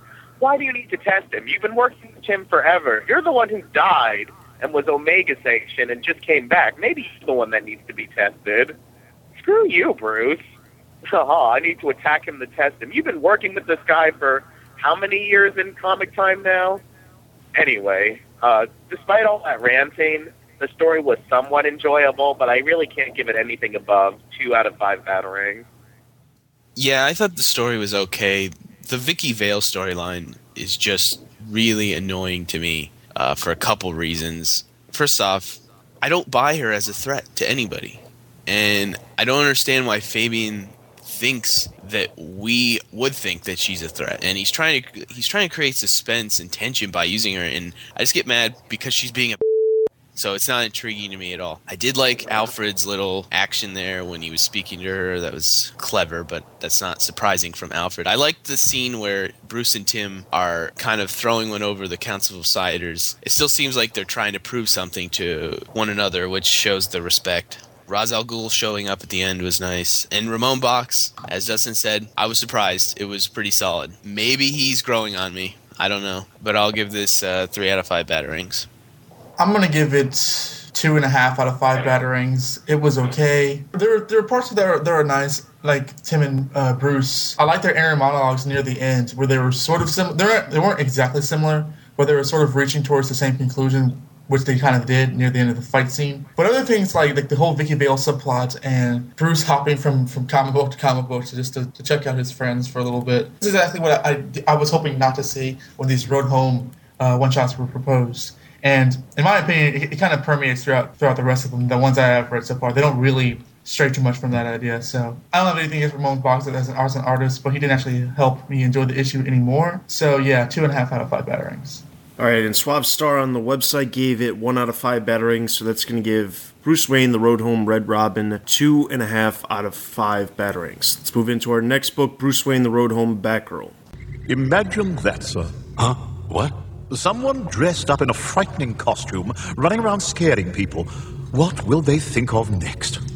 Written by Bryan Q. Miller and illustrated by Pere Perez. This issue starts off at the Wayne Research and Development Center, where Batgirl is watching the costume Bruce Wayne take out some guards and steal some stuff. Batgirl goes goes up against him, but with his heat vision and some kind of sonic powers from his suit, she has no obstacle for him. Back at the Rossum Computer Science building, Oracle and Stephanie go over the fight and also have footage for the fight between Bruce and Dick and Damian from that one shot. Stephanie wants to take on this guy alone, but Oracle says no, not until we know more about him. But Stephanie, she never look, follows by the rules, does she? So using Proxy's assistance, she helps track down the, the electrical attributes to Bruce's costume, track him down near Devil Square, which eventually turns into Crime Alley. Stephanie starts to think maybe this has something to do with the Wayne, so she starts she begins to flashback between key moments in her life between her and Bruce Wayne and starts feeling some. I think she starts feeling some survivor's guilt. She gets ganged up by, by a bunch of hoodlums, and she doesn't actually have her costume at this point. She has a, a ski mask and her uh, and her staff. While she runs out, she she realizes that there is a Park Alley Reclamation press conference with Tim and Tam Fox. So she figures, okay, the the Bat family may be under attack. She goes to the parking lot and sees Bruce Wayne pretending to snipe Tim. So she tries to stop him, and Bruce reveals himself after he thinks that Stephanie has proven her mettle. Stephanie freaks out and slaps runs away, but eventually comes back in costume later that night and makes her case that she she has deserved the right. Bruce agrees with this. While this is all happening, Vicky Vale has accosted Oracle after accosting Alfred and basically said, "Well, you and Dick Grayson, you guys were you guys were dating, or was it Batgirl and Robin?" Oracle responds saying, "Well, yeah, no." So that that's a little bit of a dead end. At the end of the issue, Alfred and Bruce meet in an alley off Crime Alley. Alfred starts to question like why is he going after everyone, and Bruce says just because he needs to feels he needs to do that, and he will be going after Catwoman next. Alfred also brings up like why haven't you mentioned hiding her hair of Cassandra Cain?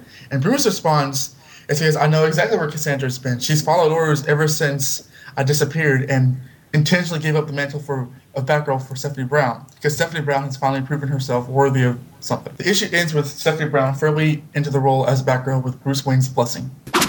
All right, so Bruce Wayne, the Road Home Batgirl. This issue, I think, was a little bit better than the Red Robin issue. I liked the flashbacks that they showed between Bruce and Stephanie. I think it was really, really cool to see Bruce give Stephanie approval and say, "If this is what you want, this is yours. It's it's yours. There's nobody who's going to stop you from being this." I think that was cool, considering the history between Steph and Bruce hasn't been, let's say, the very best um, as far as Bruce taking away her roles within inside the Batman family. I also think that it's kind of cool how, how Bruce thinks because Stephanie's not within the immediate family of the Waynes, she'll be able to be used as a possible undercover person who nobody would ever suspect. I think that's pretty important. I think that's going to play a big role, and that's why they, they stressed it. Mention of Cassandra Cain was kind of cheap just because people have been asking for it and asking and asking and asking, and this is their way of saying, okay, okay, stop asking. We, we here, here's your answer. I'm sure there'll be more to come out of that. I just think that was kind of a cheap way of basically throwing the fans a bone about Cassandra Cain. The art was fine. I didn't have any really any issues with the story other than the Cassandra Cain bone. It was pretty good. Um, I think it, it, did a good job at conveying not only the emotion of Bruce Wayne returning and Stephanie reacting to it, but also the fear that Stephanie's had since she became Batgirl, which was. Oh, should I really be Batgirl? You know, am I really supposed to be wearing this bat symbol on my chest? I think it did a great job, so I'm going to give this one three and a half out of five batarangs. All right. Uh, I this might be my favorite of the uh, Road Home books because first of all, you know, Bruce does his thing that he's been doing with everyone. Oh, I'm going to pretend to attack, you know, the family, you know, so they can test their worth. And Stephanie reacts like any person would if you know, if you would do that to them. She slaps Bruce in the face, and she not only calls him on what he's doing there, but she pretty much calls him on all the stuff. She's like, you know what?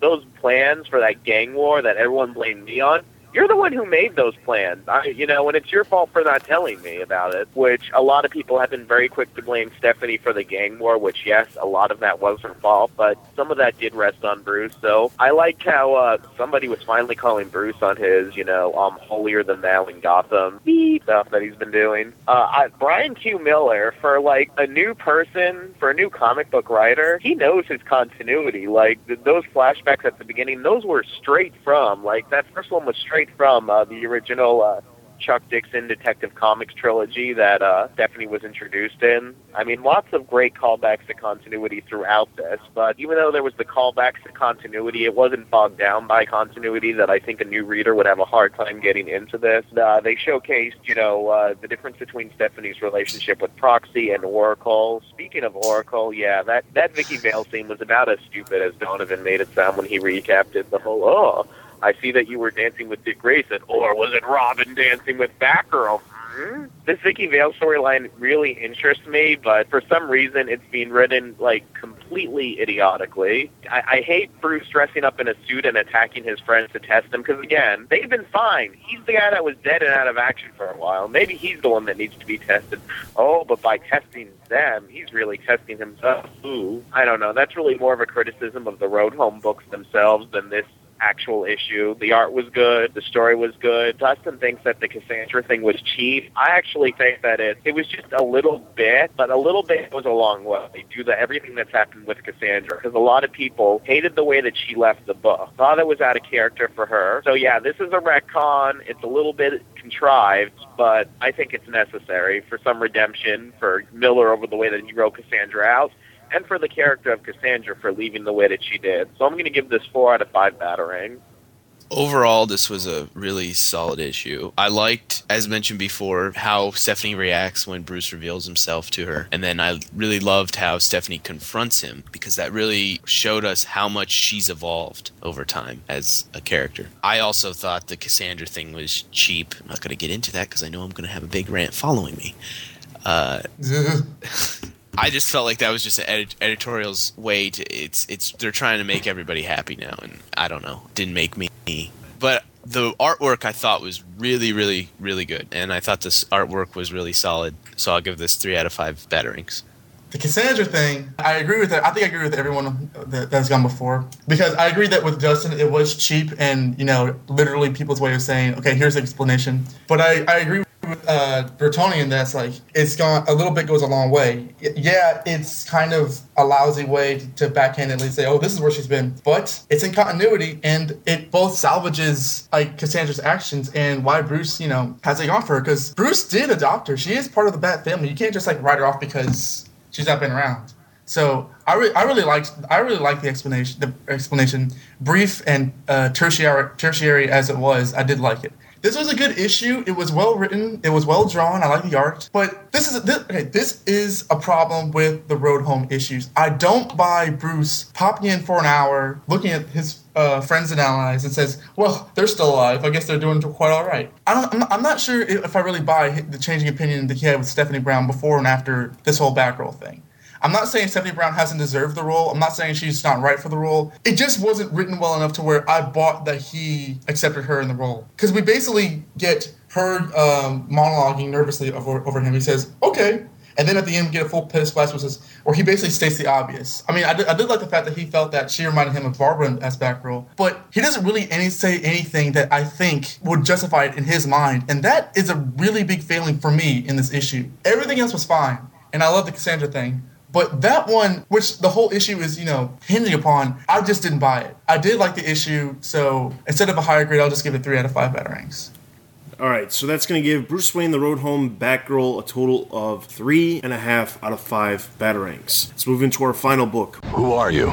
They call me Yellow skinned wacky man! Bruce Wayne, The Road Home, Outsiders. This is one of the few times you will ever see the Outsiders come back, and this book specifically addresses why we will probably never see the Outsiders again. We first start off in Markovia, where Bruce Lee infiltrated the, the country of Markovia, and Katana is running around trying to find out who is actually going to try to assassinate Prince Byron, who we know as G4, Geoforce. Uh, she finds a man, gives him some money when he says what's going on. We then see a, what I guess we could call a liberal who believes that uh, Prince Byron should be killed. We then cut back to the castle where Katana comes in and finds a bunch of guards being beat up by none other than the Looker. Uh, they talk for a brief amount of time and then they run into Halo. And Halo's who has a memory problem is telling her, "Oh yes, uh, oh your name's Leah. Oh you're you're the Looker." I, I don't remember. We then cut to the Vicky Vale thing, and she has just found out that the tracer that she had is nothing more than a little toy. Uh, she then talks to Jack Ryder, who we also know as the Creeper, and she tells Jack Ryder, What would you do if you had a story that could change everything? Would you kill it? How can a story be too good to publish? So Jack Ryder responds, Wow, that's not like you to do that, but uh, then again, you have to ask yourself, What is truth? That's the end of that. We then cut back to the castle Markovia, where the alarm is going off in the castle. Katana and Looker run off and tell Halo to sit still. Uh, they meet up with Geoforce, who, instead of worrying about what's going on with the alarm, he's more concerned with hugging and finding out what's been going on with the Looker. Uh, outside of the castle, there's a giant riot going on. The few outsiders that are here, Katana, Looker, and Geoforce, go outside to kind of help out with the riots. When Geoforce gets shot by what appears to be a grenade launcher. Back on top of the building, the insider sees where the grenade launcher was shot from and goes and takes out the man who did it. Halo appears out of nowhere and sees that the person who she thinks shot Prince Byron is not, no one other than the insider who we know as Bruce Wayne. Uh, then we have a nice fight scene between Halo, Looker, Katana, and Bruce, where Bruce, of course, wins. Geoforce, for a second appeared to be dead, is now alive and coming straight at the Insider. They have a nice little fight scene, but eventually Geoforce gets taken out. Uh, we then find out that Geoforce is fine, nothing's wrong with him, he will survive. Uh, Halo and Looker go back into the castle. Katana goes into a room where she sees none other than Bruce Wayne sitting there. Bruce tells her that he's very disappointed that uh, the outsiders have fallen apart and are no longer doing what he wanted them to do. She says, But that was bound to happen. We've dissolved over the years, but we've formed back up again. He goes, Well, that's probably only because of you. Then she says, I have no idea where Black Lightning and Metamorpho are. And Bruce says, Well, we'll have to figure something out with them she basically said he thanks her for being the glue that keeps the team together and then he says uh, faith is something that has always been hard for me to come by but uh, i'll try to have faith in the fact that the outsiders will be what i need them to be again. And then his final remark says for now as they stand the outsiders cannot serve a part i have planned for them but we'll see. If i have to intervene i will. So that's why we will probably no longer see be seeing the outsiders within the bat books all right, so Bruce Wayne, The Road Home Outsiders. Let me start off with the art. The art was very good. I thought, for the most part, it was very good. Now, at the very end of the issue, there's a couple silhouettes that are shown of Katana and of Bruce. One thing I have a problem with is Katana looks like she's a robot, but uh, other than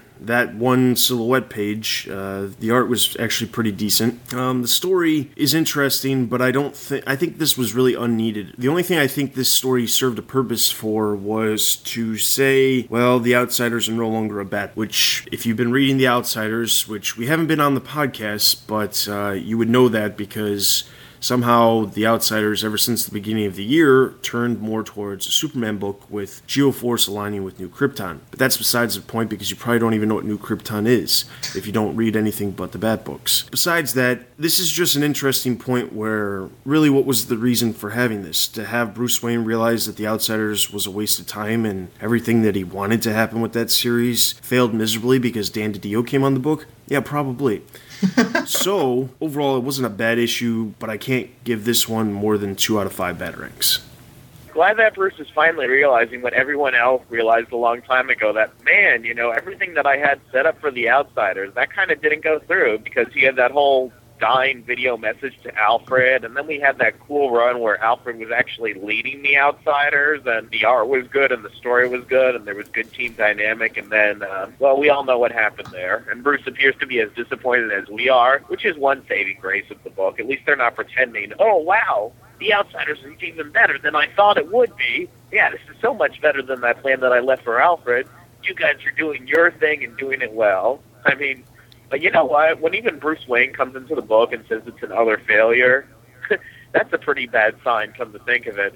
Oh, and apparently because Vicky Vale is a female and she's a reporter just like Jack Ryder, I guess they decided that uh, maybe they used to date or something. Like they have to flaunt their sexual history, like in the middle of that. Would you publish a story conversation? Why, Vicky? When we used to have intimate relations all the time, you never talked like that. Uh, that that felt so clunky to me, like a way of like making two previously existing unconnected characters have a past relationship like and and then them revealing it in the most like weird like who has conversations like that? Where like you just like bring that up. I don't well i mean it was their way of getting jack ryder the book because the outsiders is just so splintered now. Oh and way to go you're going to plan an international incident by calling a hit out on the king of markovia. Yeah there's no way that that can blow up in your face at all after stephanie just slapped you in the face in the last road home book complaining about the gang war that you caused. I mean he could have caused an international incident here. Uh, like, like like Dustin said, the art is one of the only good things about it. But no, it gets one out of five batarangs. I actually thought that this was a pretty decent story. Mike Barr, I thought, has proven that he is superior outsider writer than Dan DiDio. I thought he didn't have much to do there. I was very Mike Barr wrote open-minded. the original Outsiders. That's why. Yeah, and he's a co-creator. I read this with a very open mind. I liked the Vicky Vale scene with with Jack Ryder. I thought that some of the dialogue in here was pretty good. I liked how Bruce makes a mention that Geoforce has a temper. I thought that was funny since when Dan DiDio started taking over the book, we mentioned how angry everybody seemed to be, and that's how the book was for so long. I also thought the artwork was pretty consistent. I didn't think it was great. Uh, I didn't think it was anything real special, but I thought it worked, and I didn't have any problems with it. I thought this was a, a, a well written Outsiders story for once, so I'll give this three out of five batarangs. This totally felt like a, a late '90s comic book, uh, in the sense that like the art style and the writing. I'm, I, I don't know if it's, it's a good or a bad thing, but I'm just saying it was it really struck out to me. First of all, I think that this book was necessary because you know if he had a history of the outsiders, he needs to see how they're doing. Okay, so I'm, I'm not complaining about that, but I am complaining about when he hears Black Lightning and Metamorpho missing. missing he's like, well, we'll find them eventually. I know he has other things he, he needs to do, but like seriously, not only that, but like T- like, um, there there were rumors that you were gone. Um, I don't know. I, th- I thought that was public public knowledge in the uh, the DC universe that, that Batman was a corpse that Superman was cradling at the end of Final Crisis. I, I didn't think that that was something that they just had an idea. Um, I think Batman's gone. Uh, you think he's dead? Yeah, I, I think I heard that. Well, I don't know. We'll check on that later. The leader of our organization. Out, well, not just that, but the uh, Alfred was using them to help uh, keep Tommy Elliot at bay as the fake Yeah. Bruce Wayne. Katana is, like- is like in Streets of Gotham all the time. Like, what is going on? I mean, somebody at least tell Mike Barr that. I mean, if they're going to have this out, it is so inconsistent. And then Bruce like, well, I'm back now, and Black Lightning and Metamorpho disappear just like I am. We'll find them eventually. Time, time to go see Selina. Again, this is this is exactly what I didn't want for these road home books. You know, just just one-offs about how how uh, you know how swell the team is. Well, except I said, I mean, obviously it's not like the case here, but like you know, in general, how how great great everybody's been. And Bruce is like, well, they're fine, even though I knew they were fine. You know, when I died or didn't die. Two out of five batarangs. All right, so that's going to give Bruce Wayne The Road Home Outsiders two out of five batarangs. All right, so that's all of our comics. Let's throw over to Nick with Bat Books for Beginners.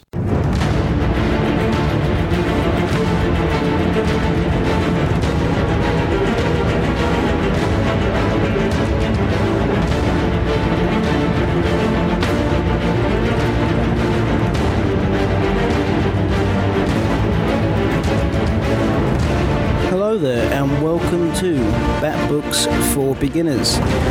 If you're new to this segment, um, my name is Nick, and what I do is go through a particular uh, Batman story or trade paperback and give my general review of it. And this is for those of you out there who are new to the Batman books or Batman comics, and uh, it's for you to try and join me as I go through Batman's stories.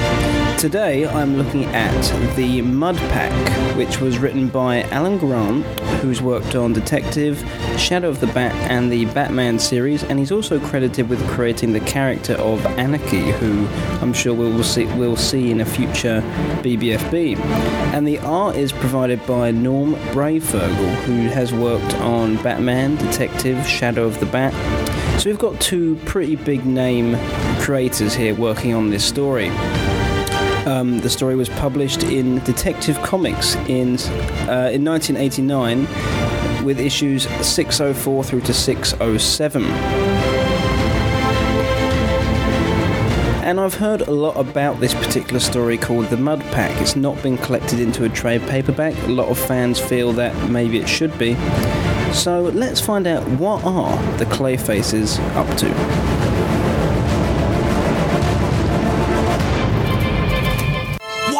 You, you can even form clothes out of your skin! But how? The formula must have soaked every cell in my body.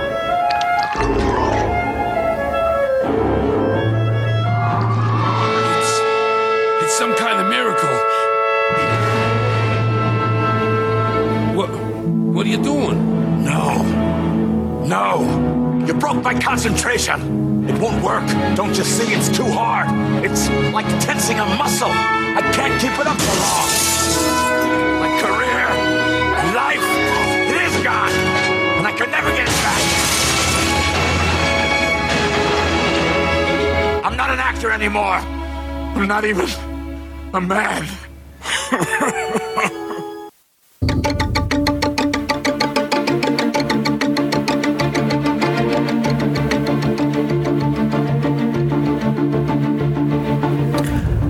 At Arkham Asylum, an enraged Preston Payne, also known as Clayface 3, escapes from his confinement and kills at least one guard in his escape. Batman is called in from his patrol immediately to help recapture Payne. Meanwhile, Basil Carlo, Clayface number 1, has been released from prison and is setting up a new base of operations. Payne is found surrounded by guards who successfully tranquilize him, but the guards are confronted by someone that appears to be the Looker. She uses her mental powers to ensnare their minds and tranquilize each other. She then uses her telekinesis to carry Payne away. Back with Basil Carlo, he's trying in vain to resurrect Mac, Matt Hagen, Clayface II. Now, keep up, there's a lot of Clayfaces here. Uh, the looker arrives at Carlo's lair with Payne unconscious. She drops her disguise, and it's revealed to be Sandra Fuller, also known as Clayface 4. That's right, we have four Clayfaces and Carlo calls the first meeting of the Mud Pack to order and establishes the group's discussion points. How are they going to get fame and fortune? How are they going to acquire power? How can they finally best the Cape Crusader? And how are they going to kill him? So the Mud Pack try to figure out a way to defeat Batman. And whilst robbing a van full of bank money, Clayface 4 disguises herself as Batman, framing Batman for helping one of the Clayface members escape. The real Batman allows this to be public knowledge just to see what their next move is, saying it's not the first time Gotham has hated Batman. The Mud Pack then attack a casino and Batman intervenes, but suddenly Jason Todd appears and he starts to fight Bruce. Batman's aware it's a trick, but still finds it a bit of a shock, and as a result loses the fight, and the Mud Pack escape with Batman hostage. Basil Carlo straps Batman down and terrifies him by showing him a particular film. Yeah, I thought that was a little odd too. And Batman relives his recent traumas, such as Jason Todd's death and Barbara's paralysis. Carlo then betrays the other Clayfaces, drugs them, and steals their blood, so he can have their powers for himself. He leaves Batman, who seems to be going insane. The Looker from Batman's Outsiders team arrives to help Batman after she found out she was being impersonated by one of the Mud Pack. She arrives to help Bruce and delves into his mind to help him get out of his madness. Once she's done this, they pursue Basil Carlo to a hospital where he mixes the blood of the two other Clayfaces and injects it into himself, becoming the ultimate Clayface. Then the Looker does some strange psychic thing and it turns Carlo from burning other people to becoming burnt himself. Yes, it's a bit odd. Carlo falls out of the window of the hospital, burns through the ground, with Batman suggesting that he's going to burn through the Earth's core. We close seeing Clayface 3 and 4, who have escaped from Batman and are in love and looking forward to their future together. They promised that the best scientific minds in the world would fix my condition. It never happened. I tried to rejoin society, but it rejected me. I tried to beat society, but they parked me in Arkham Asylum. So now I have a new plan. If I can't beat them, I'll have them join me. As we speak, I am formulating enough of the chemical that created me to turn every citizen in Gotham City to clay. Think they might come up with a cure then? So my review of Mudpack starts here, and uh, I thought it was a good start for the story arc. Uh, we got a brief background on all four clay faces, and um, that was quite interesting for me because I wasn't too aware of the other clay faces. The one I'm most familiar with is Matt Hagen from the Batman animated series. Um, I wasn't really aware of the other three very much, so it was good to see a little bit about what they were all about and then we got to move on with the story. Um, I thought the third Clayface, Payne, was very creepy, and uh, he has a horrible way of killing people, almost as if they melt, and um, quite a disturbing way of of getting rid of his problems. I thought the story had a bit of a weak ending, and I didn't really, as you might be able to guess from the plot recap, understand what happened um, the looker appeared and uh, did some strange psychic thing, and all of a sudden everything changed. I thought this was a bit odd. I thought the looker seemed to be a bit of a convenient plot device. And she helped Batman get out of madness, and she ultimately defeated the big Clayface at the end. And without her, I don't think Batman would have got very far. Um, and considering this was a character I wasn't too familiar with at all, um, I found this a little bit disappointing. Maybe it was a case of Batman didn't have Robin, so he needed some sort of uh, counterpart in this adventure, but again, it was a little bit disappointing. Uh, but again, as we've seen recently, we had some flashbacks to Batman's recent issues that affected him, and these were such big moments in the comics, like Jason Todd's death, that clearly they had a big effect on other Batman stories around the time. Um, Bruce still has not dealt with this stuff, and it's it's dragging on quite a long time now. I'd quite like him to move on and uh, and leave that chapter behind, but it doesn't seem like that's happening. It seems like it's lingering around longer than I would have hoped. But what was interesting about the story is this is that Clayface 4 and Clayface 3, Preston Payne, find love together because they realise they've both been used by men of power and they're getting tired of being swindled. Uh, villains are always more interesting when they're human, and, and these guys had human flaws, and it was you know it was quite interesting to relate to and see how these villains were dealing with all these terrible things that were happening to them. They, they're all pretty tragic characters, the clay faces. So it's uh, it's nice when they have something that's a bit more positive happen to them. I thought the dynamics of the clay faces were very cool. Um, I was a bit disappointed that Matt Hagen didn't make much of an impact, and I question whether it was worth mentioning him at all since he didn't turn up.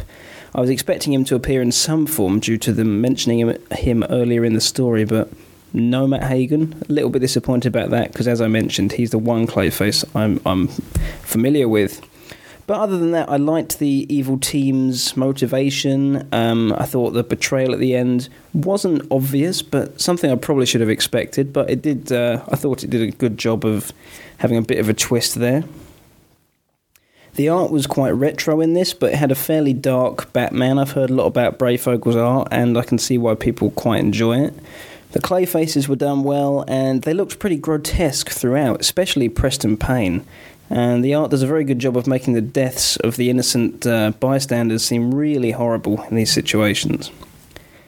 So, all in all, I've heard really good things about this story arc, but I must admit I was a little underwhelmed. It was okay.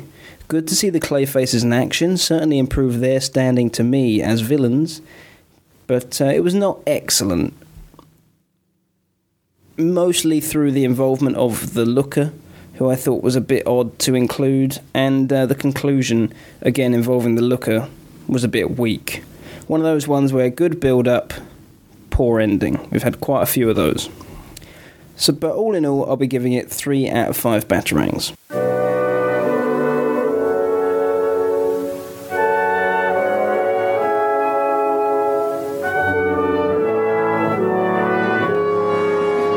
So that's BBFB done for one more time. Uh, next time I'll be looking at Batman Son of the Demon. We'll be revisiting Ra's al Ghul, and this story centers on the eco terrorist, the head of the League of Assassins, and why he's aiding Batman in his quest to solve the murder of one of Gotham City's most prominent scientists.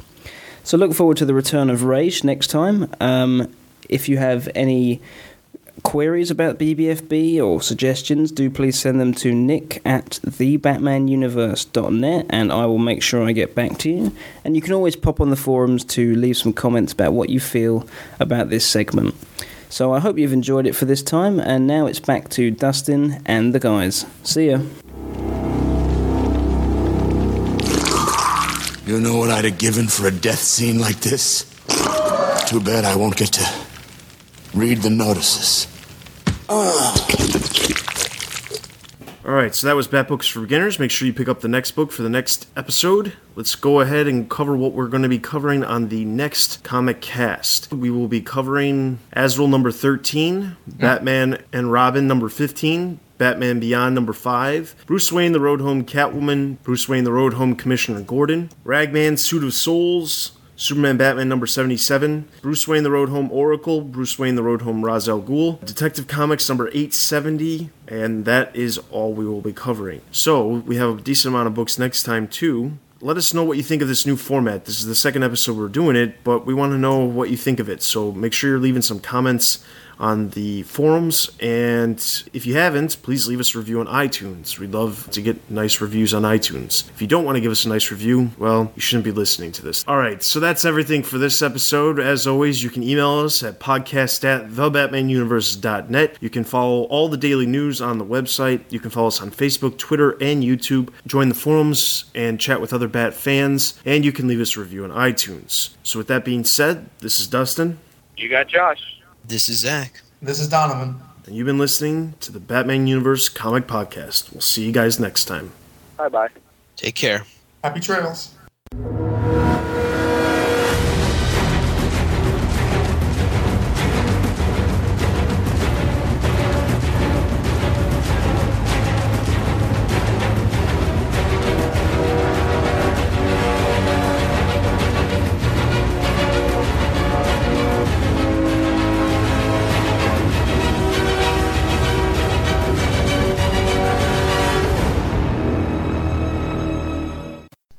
Sounds like somebody's asleep, so. No, I'm, I'm no, no, I'm awake. No, I'm awake. I'm just quiet. There's um, there, there there's drama going on. The happy-go-lucky Bruce Wayne, who like is testing his friend. It's like, aha, Tim thinks that I'm going to pretend to fight with him, but I'm going to fight with him for real to test him. So I'm the happy-go-lucky Bruce Wayne. As much as I like Jim Lee, I'm looking at this preview art right now. I don't like the Joker's nose when he draws it. It's too pointy, but that's that. How dare you? How dare you? How dare you say anything bad towards Jim Lee? Wow. There are some people that I'm sure will A listen. pox on thee. And no, I'm I'm wowing at like this article. This is it's going to be October 20th in like 2 days. So in 2 years this project will be 6 years old. I mean 2 days this will be 6 This could be, in fact, one of the most delayed series ever. Will it beat the target? That's a Everyone's that that could be a record, and if this book's already got a record behind it, it may be worth checking out. You ask if it's going to be the target. Don, the target's never going to be released. Get it, get it. Move on. And the funny thing is, they on this in this article, they actually announced who some of the next artists are going to be, which they did not do. So I wonder if that changed.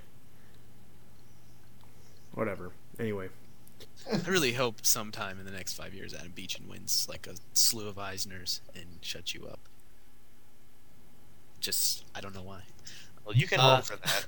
based off based off of his work with Cassandra Cain. Oh, just let it go, children. Uh, what are the ramifications of his homecoming? And how is he involved in Batman Inc.? Why is you reading it like that? you know how hard it is for me th- when I'm listening to you read this not to go, what the f-? I, you know what I wanted to do when I heard you that? I wanted to start reading like I was an Irishman, but I resisted. I stopped. should. I stopped myself. He's Scottish. I'm just like really Well, chill what right is- now, and you know you got you got to go for an inside the actor studio vibe with these sound like things. you sound like Yeah. Josh, Josh has like a bag of bag of weed right next to the mic. you sound like you're reading this while you're getting a. That's what you sound like right now. What's, All right, what's all going right, to happen? the jig's up. when- what's, going to, what's going to happen when Bruce Wayne himself, not just Batman, when Bruce Wayne returns to the world? Jesus Christ! Continue. Did you finish that without laughing at yourself No, before the intro? no. Just finish that last sentence. Okay, and how is he involved? Batman Inc. Jesus Christ! I can't change tones. Like it, when- when this is edited, it's going to be like, what are the ramifications of it? and how is he involved in Batman? It, it's got a flow. That's why I had to read it like All right, that. I'm muting my mic.